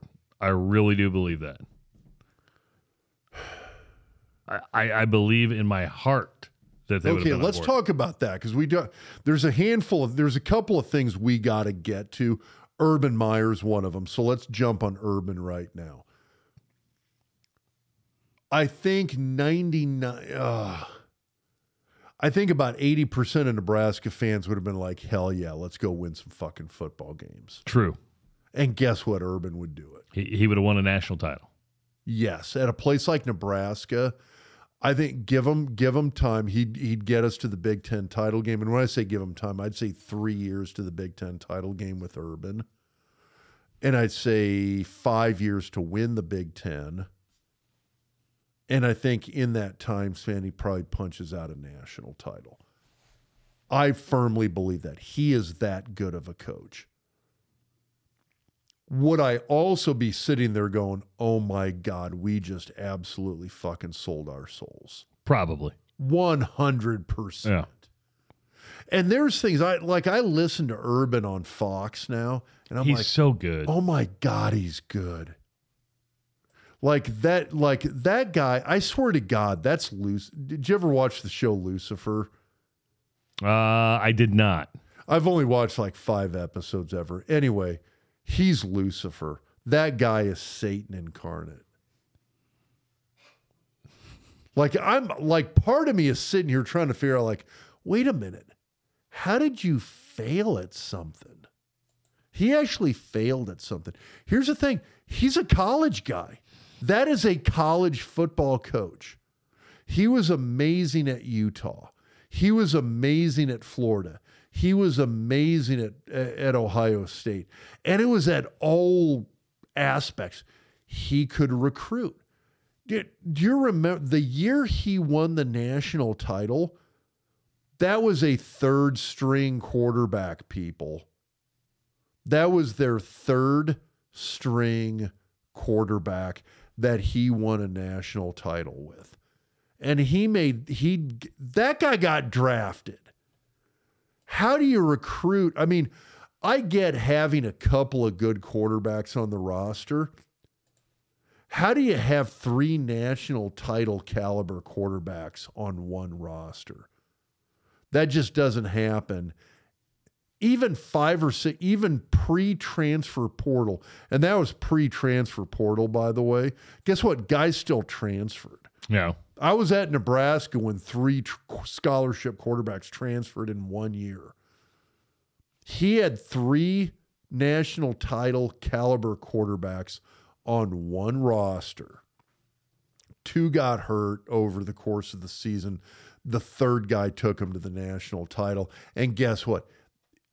It wasn't even close. They beat the shit out of people once they got to the four team playoff. Anyway, he is great at recruiting. He is great at development. His players were always highly developed. They would lose seven guys in the first round after a great season, an additional five or six guys throughout the rest of the draft, and they would completely reload from their own roster the next year and would go and do it again. He was great at developing Oh my God, though, what a scuzzball! That's the whole thing. The baggage that goes along with and it. And that's the thing is that if they if Nebraska had hired him, I think we'd be ecstatic about it. But I mean, so okay, let go back and let's take a look at Tom Osborne. Okay. Okay, I get the Christian Peter stuff. I get the Lawrence Phillips stuff. If you were there at the time, and I was, Osborne was honest to God trying to do the right thing. Let's take Lawrence Phillips, for instance. Tom Osborne truly felt like I could cut this guy. I can unleash this dude on the world, unhinged and with no structure. If I can keep him here an extra one, maybe two years, I keep him, I keep him in a structured environment. Can I maybe mold this guy, shape this guy, bring out a little bit of more of a little bit of spiritual development and intellectual development for this person before he goes out into the world. And that was Osborne's best hope. Now, Osborne, I think, was wrong. There's some people that you're not going to fix. And I think Lawrence was a guy that just trouble was going to follow him no matter what. Now, keep in mind, I say that I loved Lawrence. He was highly intelligent. He was a good person. He had some No, he wasn't a good person. Okay, he may not have been a good person, but he, the, the guy had some amazing flaws. Okay. I, He- I, the guy I, I could had- agree with you the on that. guy had his issues. He he's a hate the sinner, love the sin kind of guy. I'm sorry, hate the sin. God, I screwed that up. Love the Hate- sinner. Hate the sin, love the sinner. Because if you knew him in a, I'd call it the- sort of a small setting type situation, when you knew him one on one, he was a great person. And I truly believe that. He also was an incredibly flawed person with some horrific problems that he took out on uh, people around him. Osborne, you know, I, I think Osborne was ultimately going to fail with him. You got Christian Peter, who's a guy that I think um, bad reputation outshone who he actually was and the things he actually did. But Osborne got raked across the coals for both of those guys. And I think Osborne was willing to do it because I think Osborne wanted truly to help those guys. And Osborne truly felt that, in terms from a big picture standpoint, Osborne felt like he was doing the best thing, not just for those individuals, but for the world at large by trying to help those people become better people. Osborne will always be criticized for those individuals and for the Yeah, because I don't think Urban Meyer tried to do that with Aaron Hernandez. I think Urban Meyer is the exact opposite. He used them to better himself and didn't and care I where think they. Oz, I don't think Urban Meyer gives a rat's fucking ass about the world at large. I don't think Urban Meyer gave a rat's ass about hey, if I keep these guys within my program and develop them as p- better people, that will benefit them as individuals and it will benefit society and the world we live in as a whole. I'm not saying Osborne made the right decisions, but Osborne was trying to do the right thing.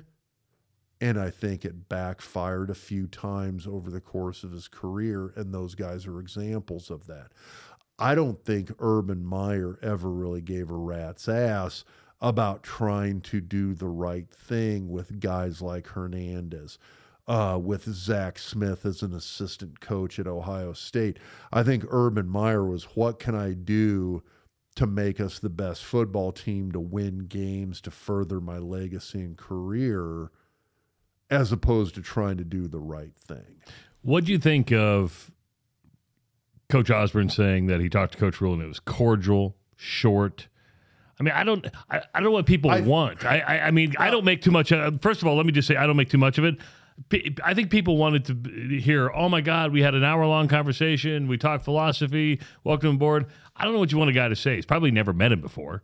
You know, I probably had no I clue. agree. And yeah, I'm, I mean, it's. I think Osborne. Yeah, I totally agree with that. At the same time, I think Osborne really had high hopes for Scott, and I think Osborne was part of the reason Scott got this past off season and start to the 2022 season was because I think Osborne and a number of other people stepped in and essentially said, "Hey, Trev, don't fire him now. Because I think Trev was ready to separate from Scott at the end of the 2021 season.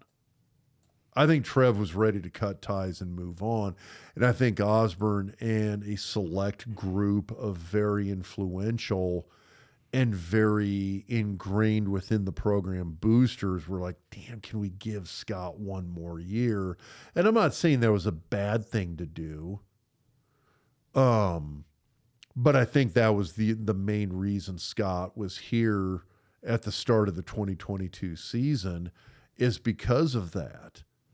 Uh, I, mean, I think Osborne would have loved to have seen Mickey stay on, but at the same time, too, O- Osborne's human. I know some people are shocked when I Well, say here- that. Robert says this: "Love To, but not everything the program has to be based on his approval." Amen to that. And Wisconsin's going through this right now with Barry Alvarez, and we're It get- is, but I but and I've said this about Osborne before that I can love Coach Osborne. I can have a massive amount of respect for Coach Osborne. I can say that there's a lot of aspects of my own life uh, that I 100% give credit to Coach Osborne for the lessons he taught me and the influence he had upon me. Guess what? That does not mean I 100% agree with Coach Osborne with all situations and with all issues. And this might be one of them that do I would I have loved to seen Mickey get the job? Well, I love Mickey Joseph. He was one of the first quarterbacks I blocked for. It was him and Mike Grant and and Keithen McCant were the first three quarterbacks I ever blocked for down in Lincoln. I love Mickey. He is an outstanding individual and an outstanding coach and an even better human being. I don't know if he was the best candidate to be the head coach at Nebraska, though. Hey, before we keep uh, diving in, because we have some more uh, things to talk about, do you want to remind everybody this podcast is presented by Betfred Sports. If you live in eastern Nebraska, if you live in western Nebraska, get into Colorado, live in Arizona, you can get a pick up a free $20 bet by downloading the Betfred Sports app on the Apple and Google Play stores. Uh, to set up that account, use the promo code DocTalk, and you get a free $20 bet in Iowa, Arizona, and Colorado. Of course, sports gaming is coming to Nebraska. Sooner or later, our legislators Someday. will pull their head out of their ass and actually give you online gaming. Sorry, when you do, Dave. make sure to use Betfred Sports. But Betfred Sports has been with us all season long, and we do want to thank them. Also, we want to thank our good friends at uh, Tickets for Less. Uh, if you're going to your next uh, your next concert, your next basketball game, uh, maybe even you know the, the the volleyball Final Four, Tickets for Less is where you want to go. It's formerly Ticket Express, and it's your home for the lowest prices on event tickets with both local and nationwide. Not only does Tickets for Less have unrivaled customer care team to ensure that you have the best ticket buying experience, they also never charge you for a t- per ticket service fee, saving you big money at checkout. Trust me, that's a true deal. I used them last week uh, to get my son some tickets to the Iowa Nebraska game. Uh, plus, when you use the promo code DocTalk at Tickets for Less, you can save even more on your order. So shop for your seats and save today at ticketsforless.com. All right, uh, Dr. Rod, this one's coming in. Uh, where did that go? Where'd it go? Is this it? All right, what, what's your realistic expectation for next season? Do you think there's enough talent and coaching to win six games and go to a bowl game? Yes, I do. They almost did it this year. I know. Yeah, I mean, on, honestly, the last couple of years with, boy, some serious flaws within that coaching staff. That they had enough talent in Lincoln. I mean, last year, God, last year, what they, somebody said they put like uh, Nebraska, the twenty. This is the twenty twenty one season, into a computer algorithm, and it basically spit out and said the twenty twenty one season was a one in fifteen hundred chance that you end up with only three wins. That it should have been like a five to seven win season at worst. It, but and I think it actually the the computer model spit out like an eight win season for them in 2021. This year, I mean, again, so Nebraska was won four games. Yep. They really should have beat Northwestern. They should have beat And- and- Wisconsin. Oh, let's just start with the easy ones. I mean, the ones that are really Georgia Southern? Should have beat Georgia Southern, should have beat Northwestern. There's six wins right there. You're going to a bowl game. So if you do, if, if you look at it that way, I mean, it's amazing how close they are. It probably should have been a seven and five, maybe eight and four year in terms of what they were actually capable of. Should have beat Minnesota, should have beat Wisconsin. I, I, I 100%, Wisconsin especially. But it's at, at the very least, you could still lose to Wisconsin. You could still lose to Minnesota, still lose to Illinois, and still be a six win team Yes. and go to a bowl game. And you know what you have right now? Scott Frost is your head coach. It is a little scary when you think of it that way. By the way, uh, Matt Rhule. Which, by the way, yeah. I would still go back to early in the year. Somebody asked Trev, and oh, it was at Big Ten Media Days. Somebody asked Trev, does he have a number in mind, a win total that Scott Frost's tenure is tied to? And Trev said no. And most people interpreted that to mean, hey, Scott could still only win four or five games and be retained. And I will go back to the fact that I said when Trev said that, I believed what Trev was actually saying Scott could win six or seven games and still get fired. And I still believe that today too. So when you say, hey, Scott goes six and six and takes Nebraska to a bowl game, in my opinion, that does not save Scott Frost's job in Lincoln. So, what are your expectations? Uh, Matt Rhule says it's going to take some time, uh, but he kind of addressed by saying it it was more rah rah, but he kind of let you lay out maybe to temper your expectations because that's what you do. You set the bar low, and if you exceed it, then then everybody's Yeah. feeling pretty happy. Well, right? let's let's let's just do this. Year one, I've got very low expectations. okay. and What's- the reason is is because of track record. When you look at what he did at Temple, which I know a few people pointed out, well, Temple actually had an okay record in the year previous to when he was there. It's like, well, yeah, but they had some other issues and it was a coaching change. And I'm not sure that was a great example, but he won, I think, four games his first year at Temple. It was three or four. You might want to pull that one up. But um, the first year at Temple wasn't great. His first year at, at at Baylor was not great. Now I would also add in that first year at Baylor was in the midst of about a two and a half year long absolute Two and ten his first year. at Temple. Temple. Okay. Two and 10, 6 and 6, 10 and 4, 10 and 3. You know what? If you get Nebraska to 10 wins by year three, I'm ecstatic. I think most people are. But that, that brings up another point. But I mean, he did the same thing at Baylor. His first year at Baylor was 1 and 11. And that was in the mid I mean, that was a, that was that was okay, so let me let me put it this way. Because so Baylor did get hit actually, and it goes into effect it, it was last year and this year, believe it or not.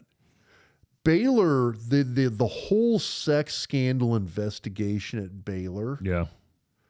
what they actually ended up uncovering and getting sanctioned for was some recruiting violations. They never did sanction Baylor over the recruiting or, or over the sex abuse scandals, hmm. which is kind of interesting. But anyway, the point that I was going with this is his first year at Baylor was 1 and 11.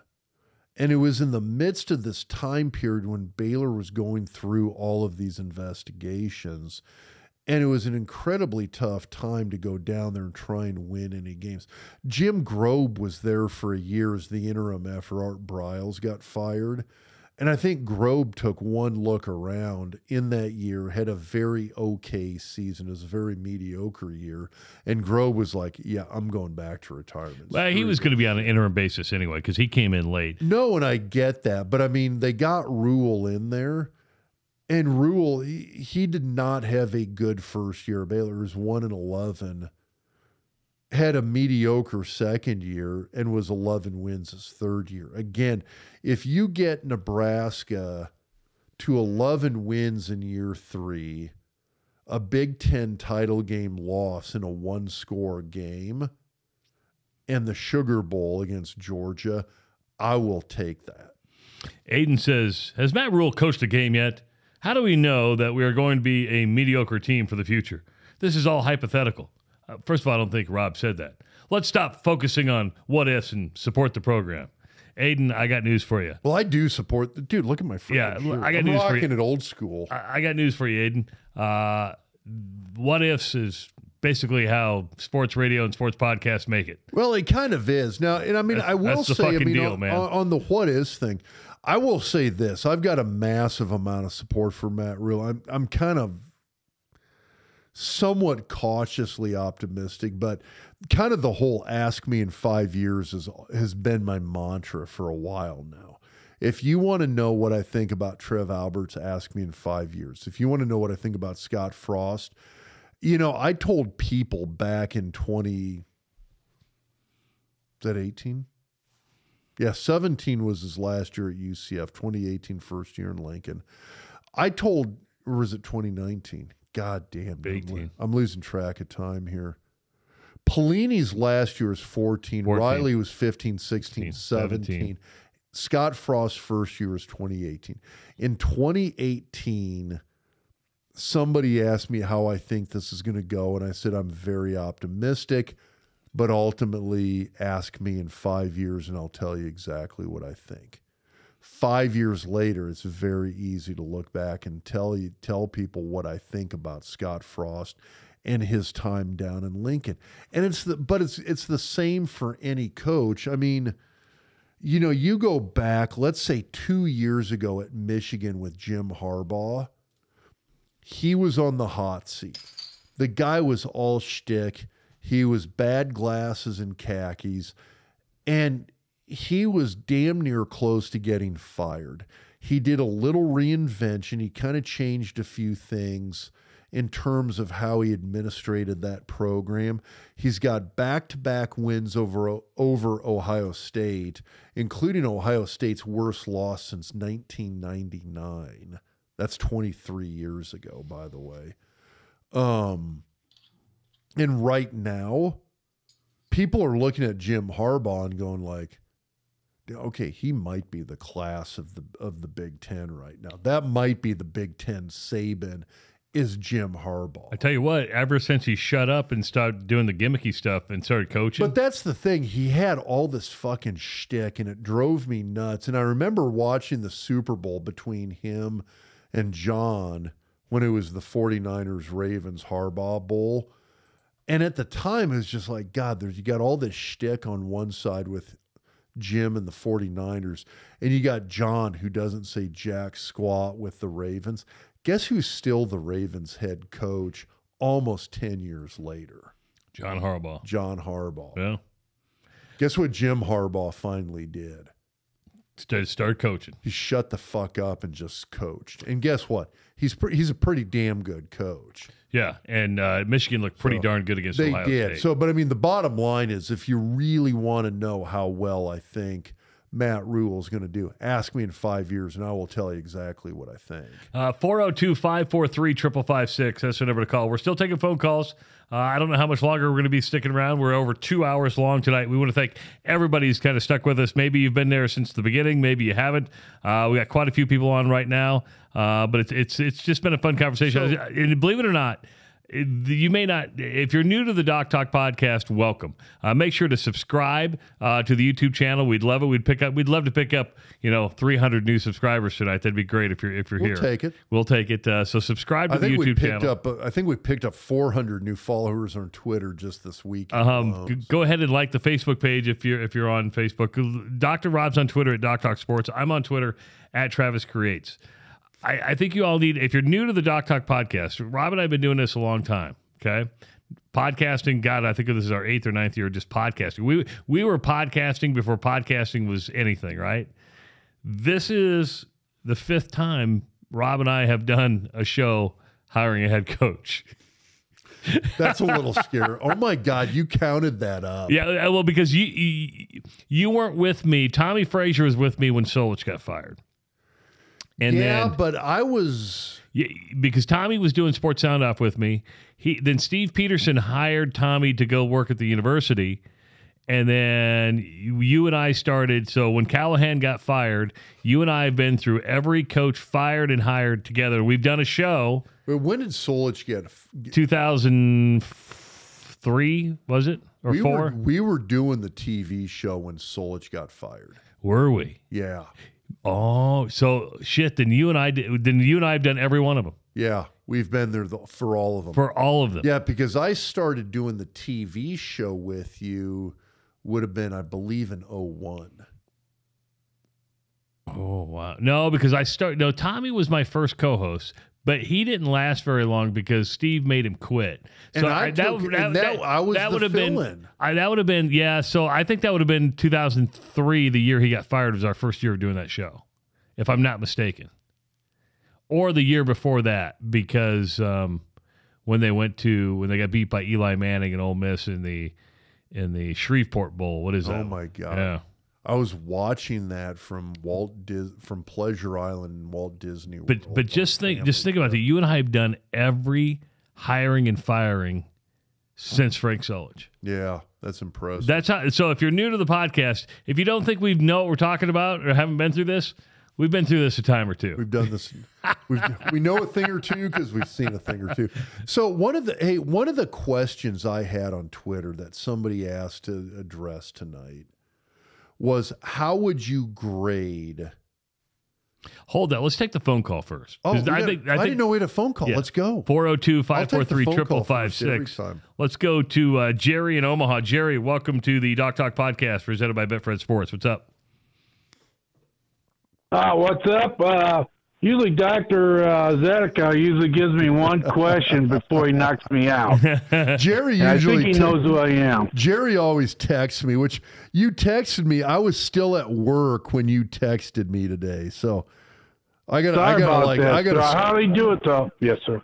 There we go. I just found your. Te- you just said you were going to listen at 7 p.m. tonight. You didn't. You didn't even text me a Yeah. question. I'm kind of disappointed. Well, next time I will, but don't tell my wife I'm on. She's ticked off at me. Anyway, my question is I'm sick of portal players. Please tell me we'll have less portal players. And Doctor uh, Zatechka, my last time I got knocked out, you weren't there, and you told me to stay away from those surgeons. Uh, surgeons. Hey, Okay, they will. They th- those surgeons will always find something more. You keep hanging out with doctors, we will always find something to do to you. so, hey, Jerry, always good to hear with you. Always good to see you at work. We'll always take great care of you. Um, How so many times does he go to an orthopedic hospital?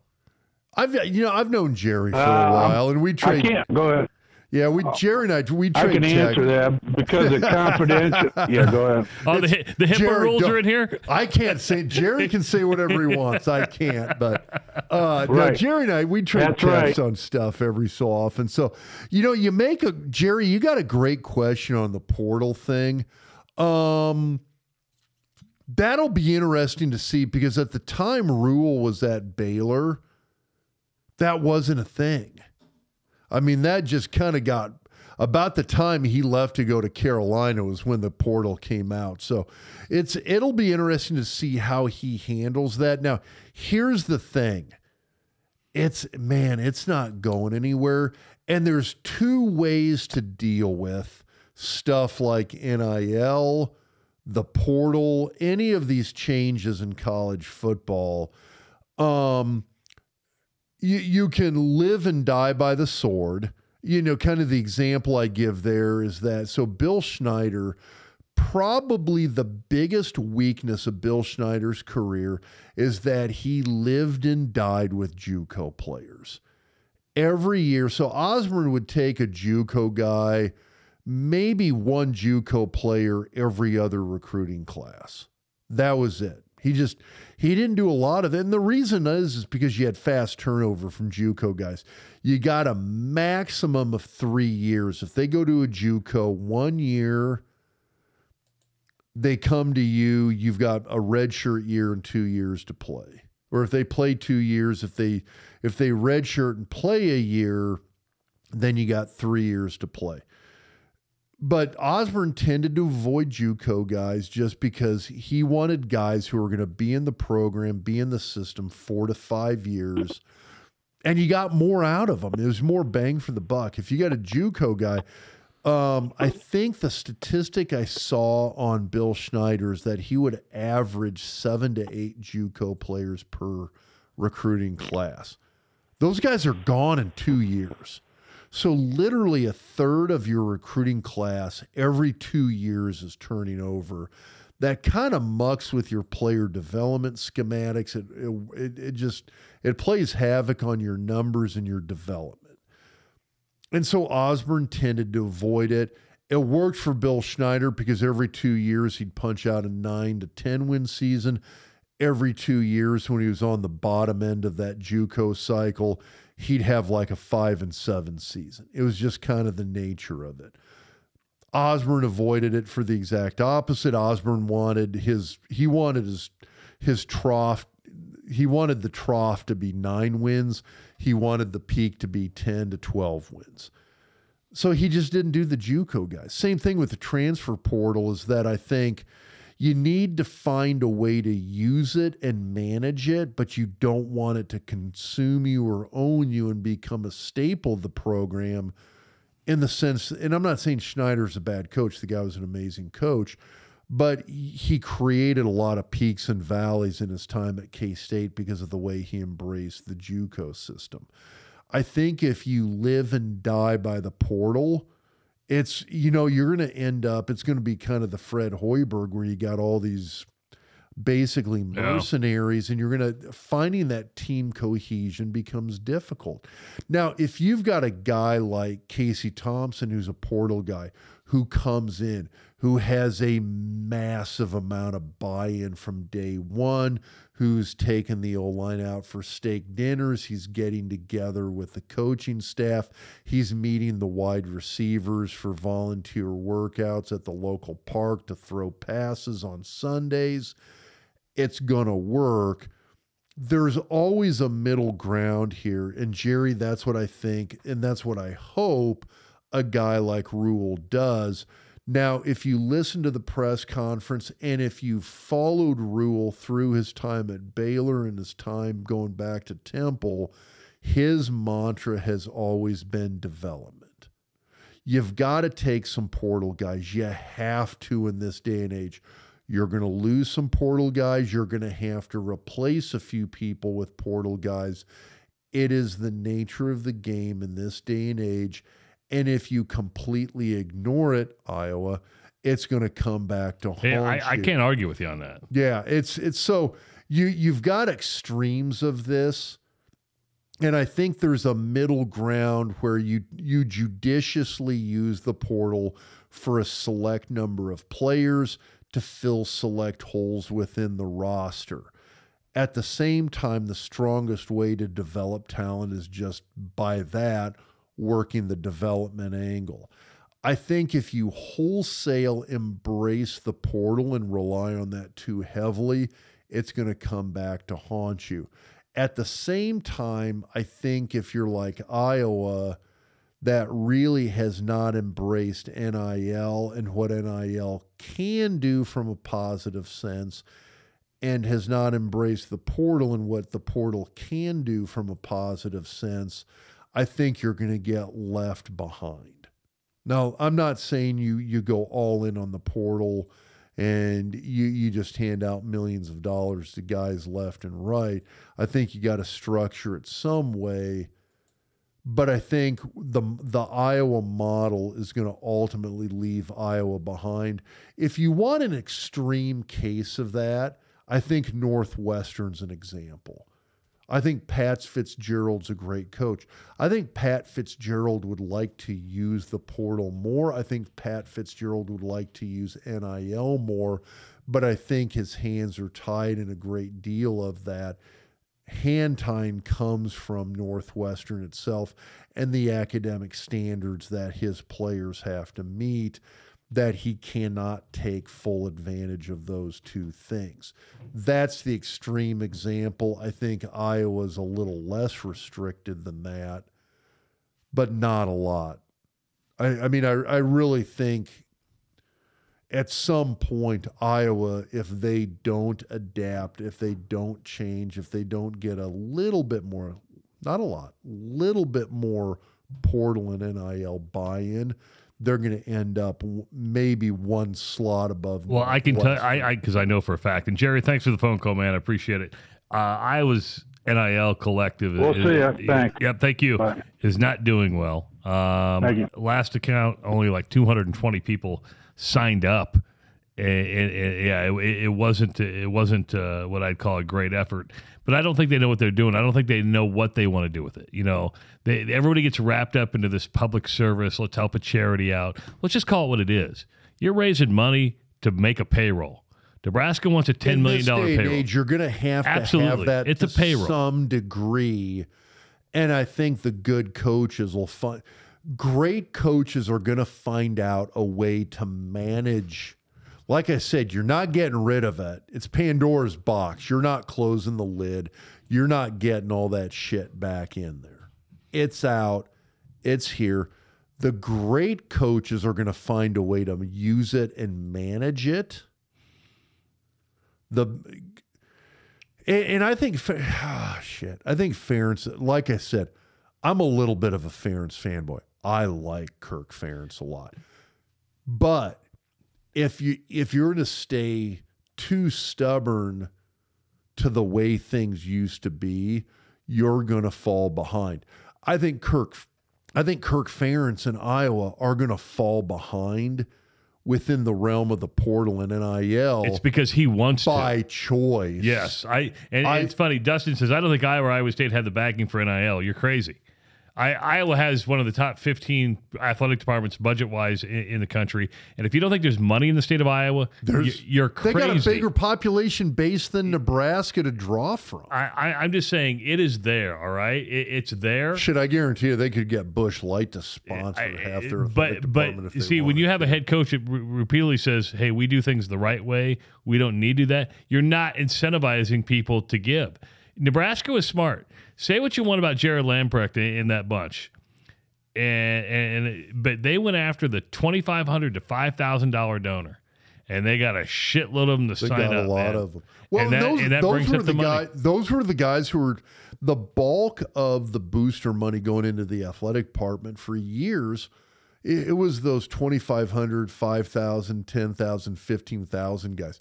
It's not the it's not the 50,000 guys. It's not the 100 grand guys. It's not the million dollar a year guys.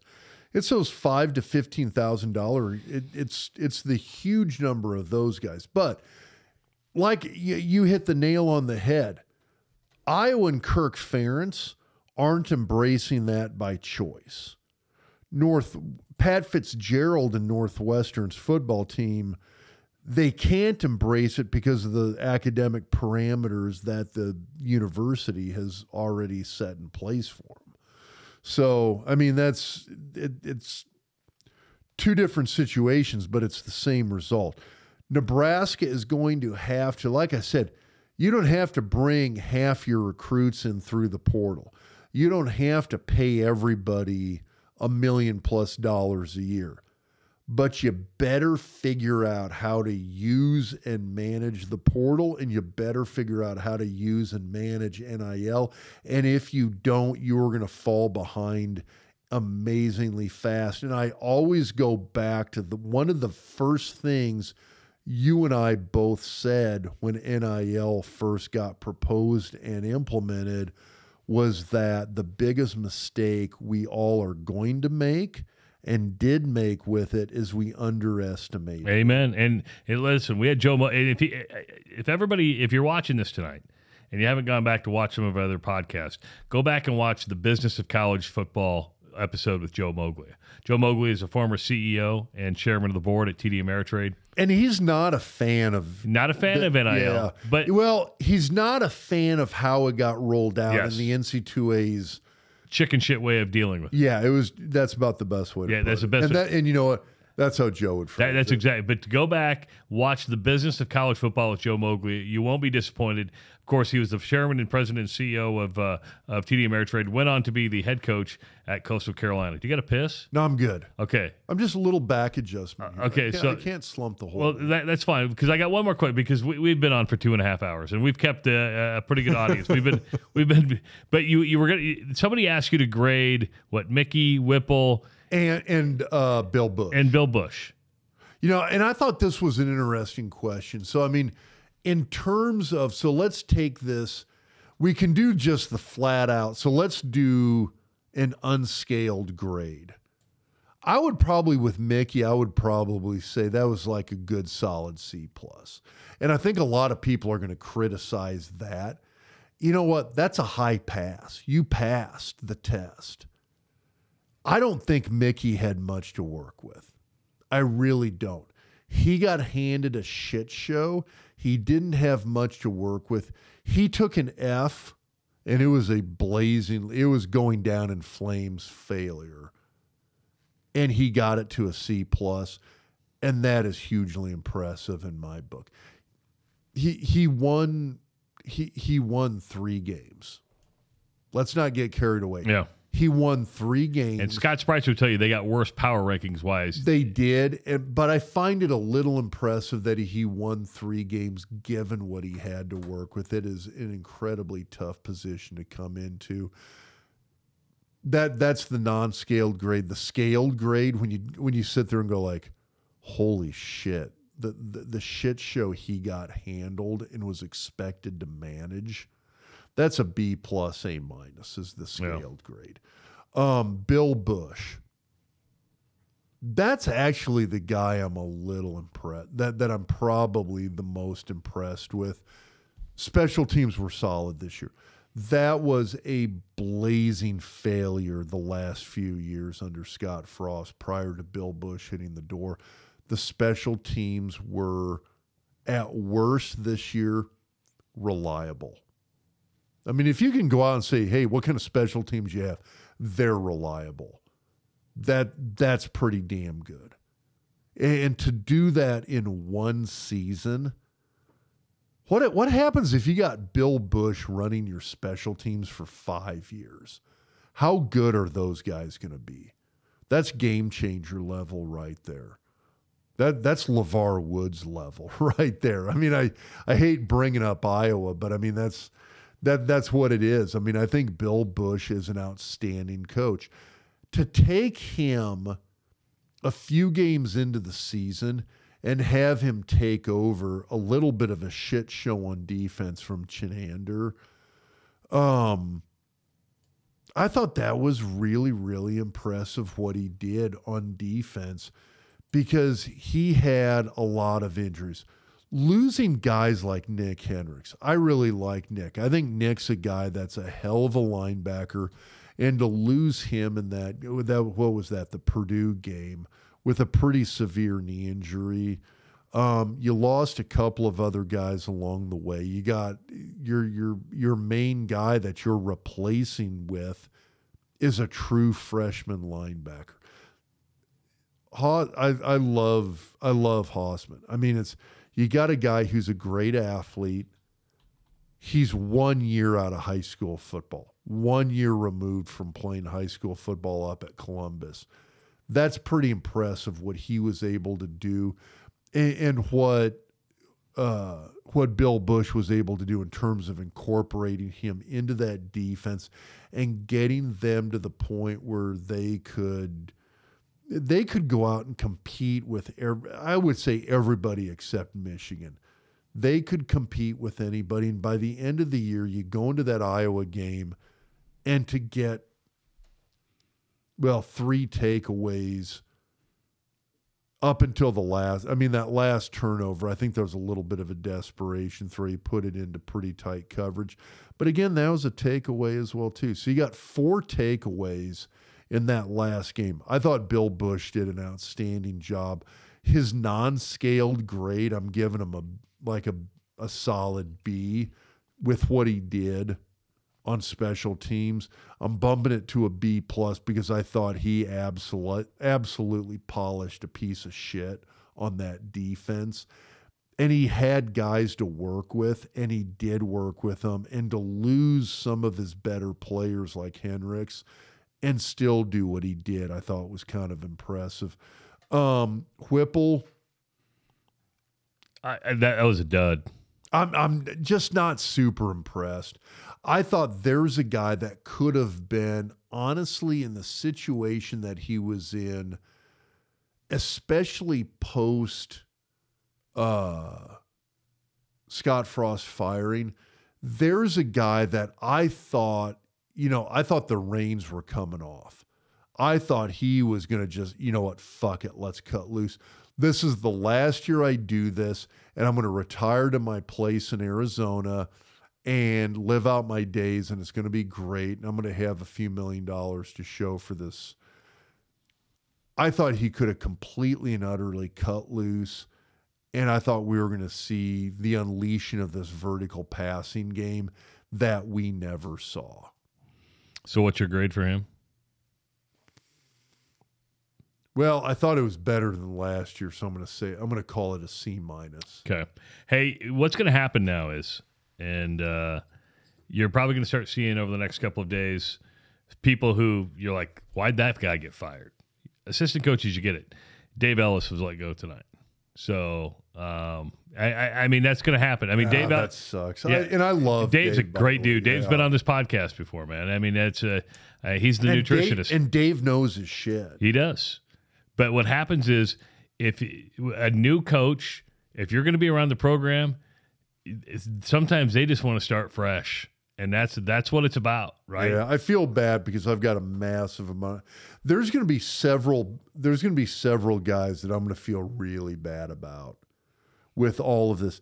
And, and the and the goofy thing is is we talked about all these coaching changes that you and i have covered over yep. the years.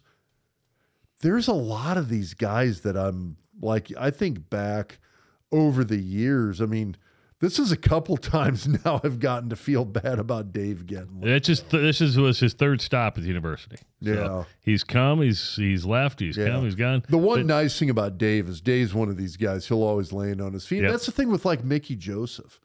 I I mean I will always be impressed by what Mickey did. Like I said, given the circumstances, he he picked up.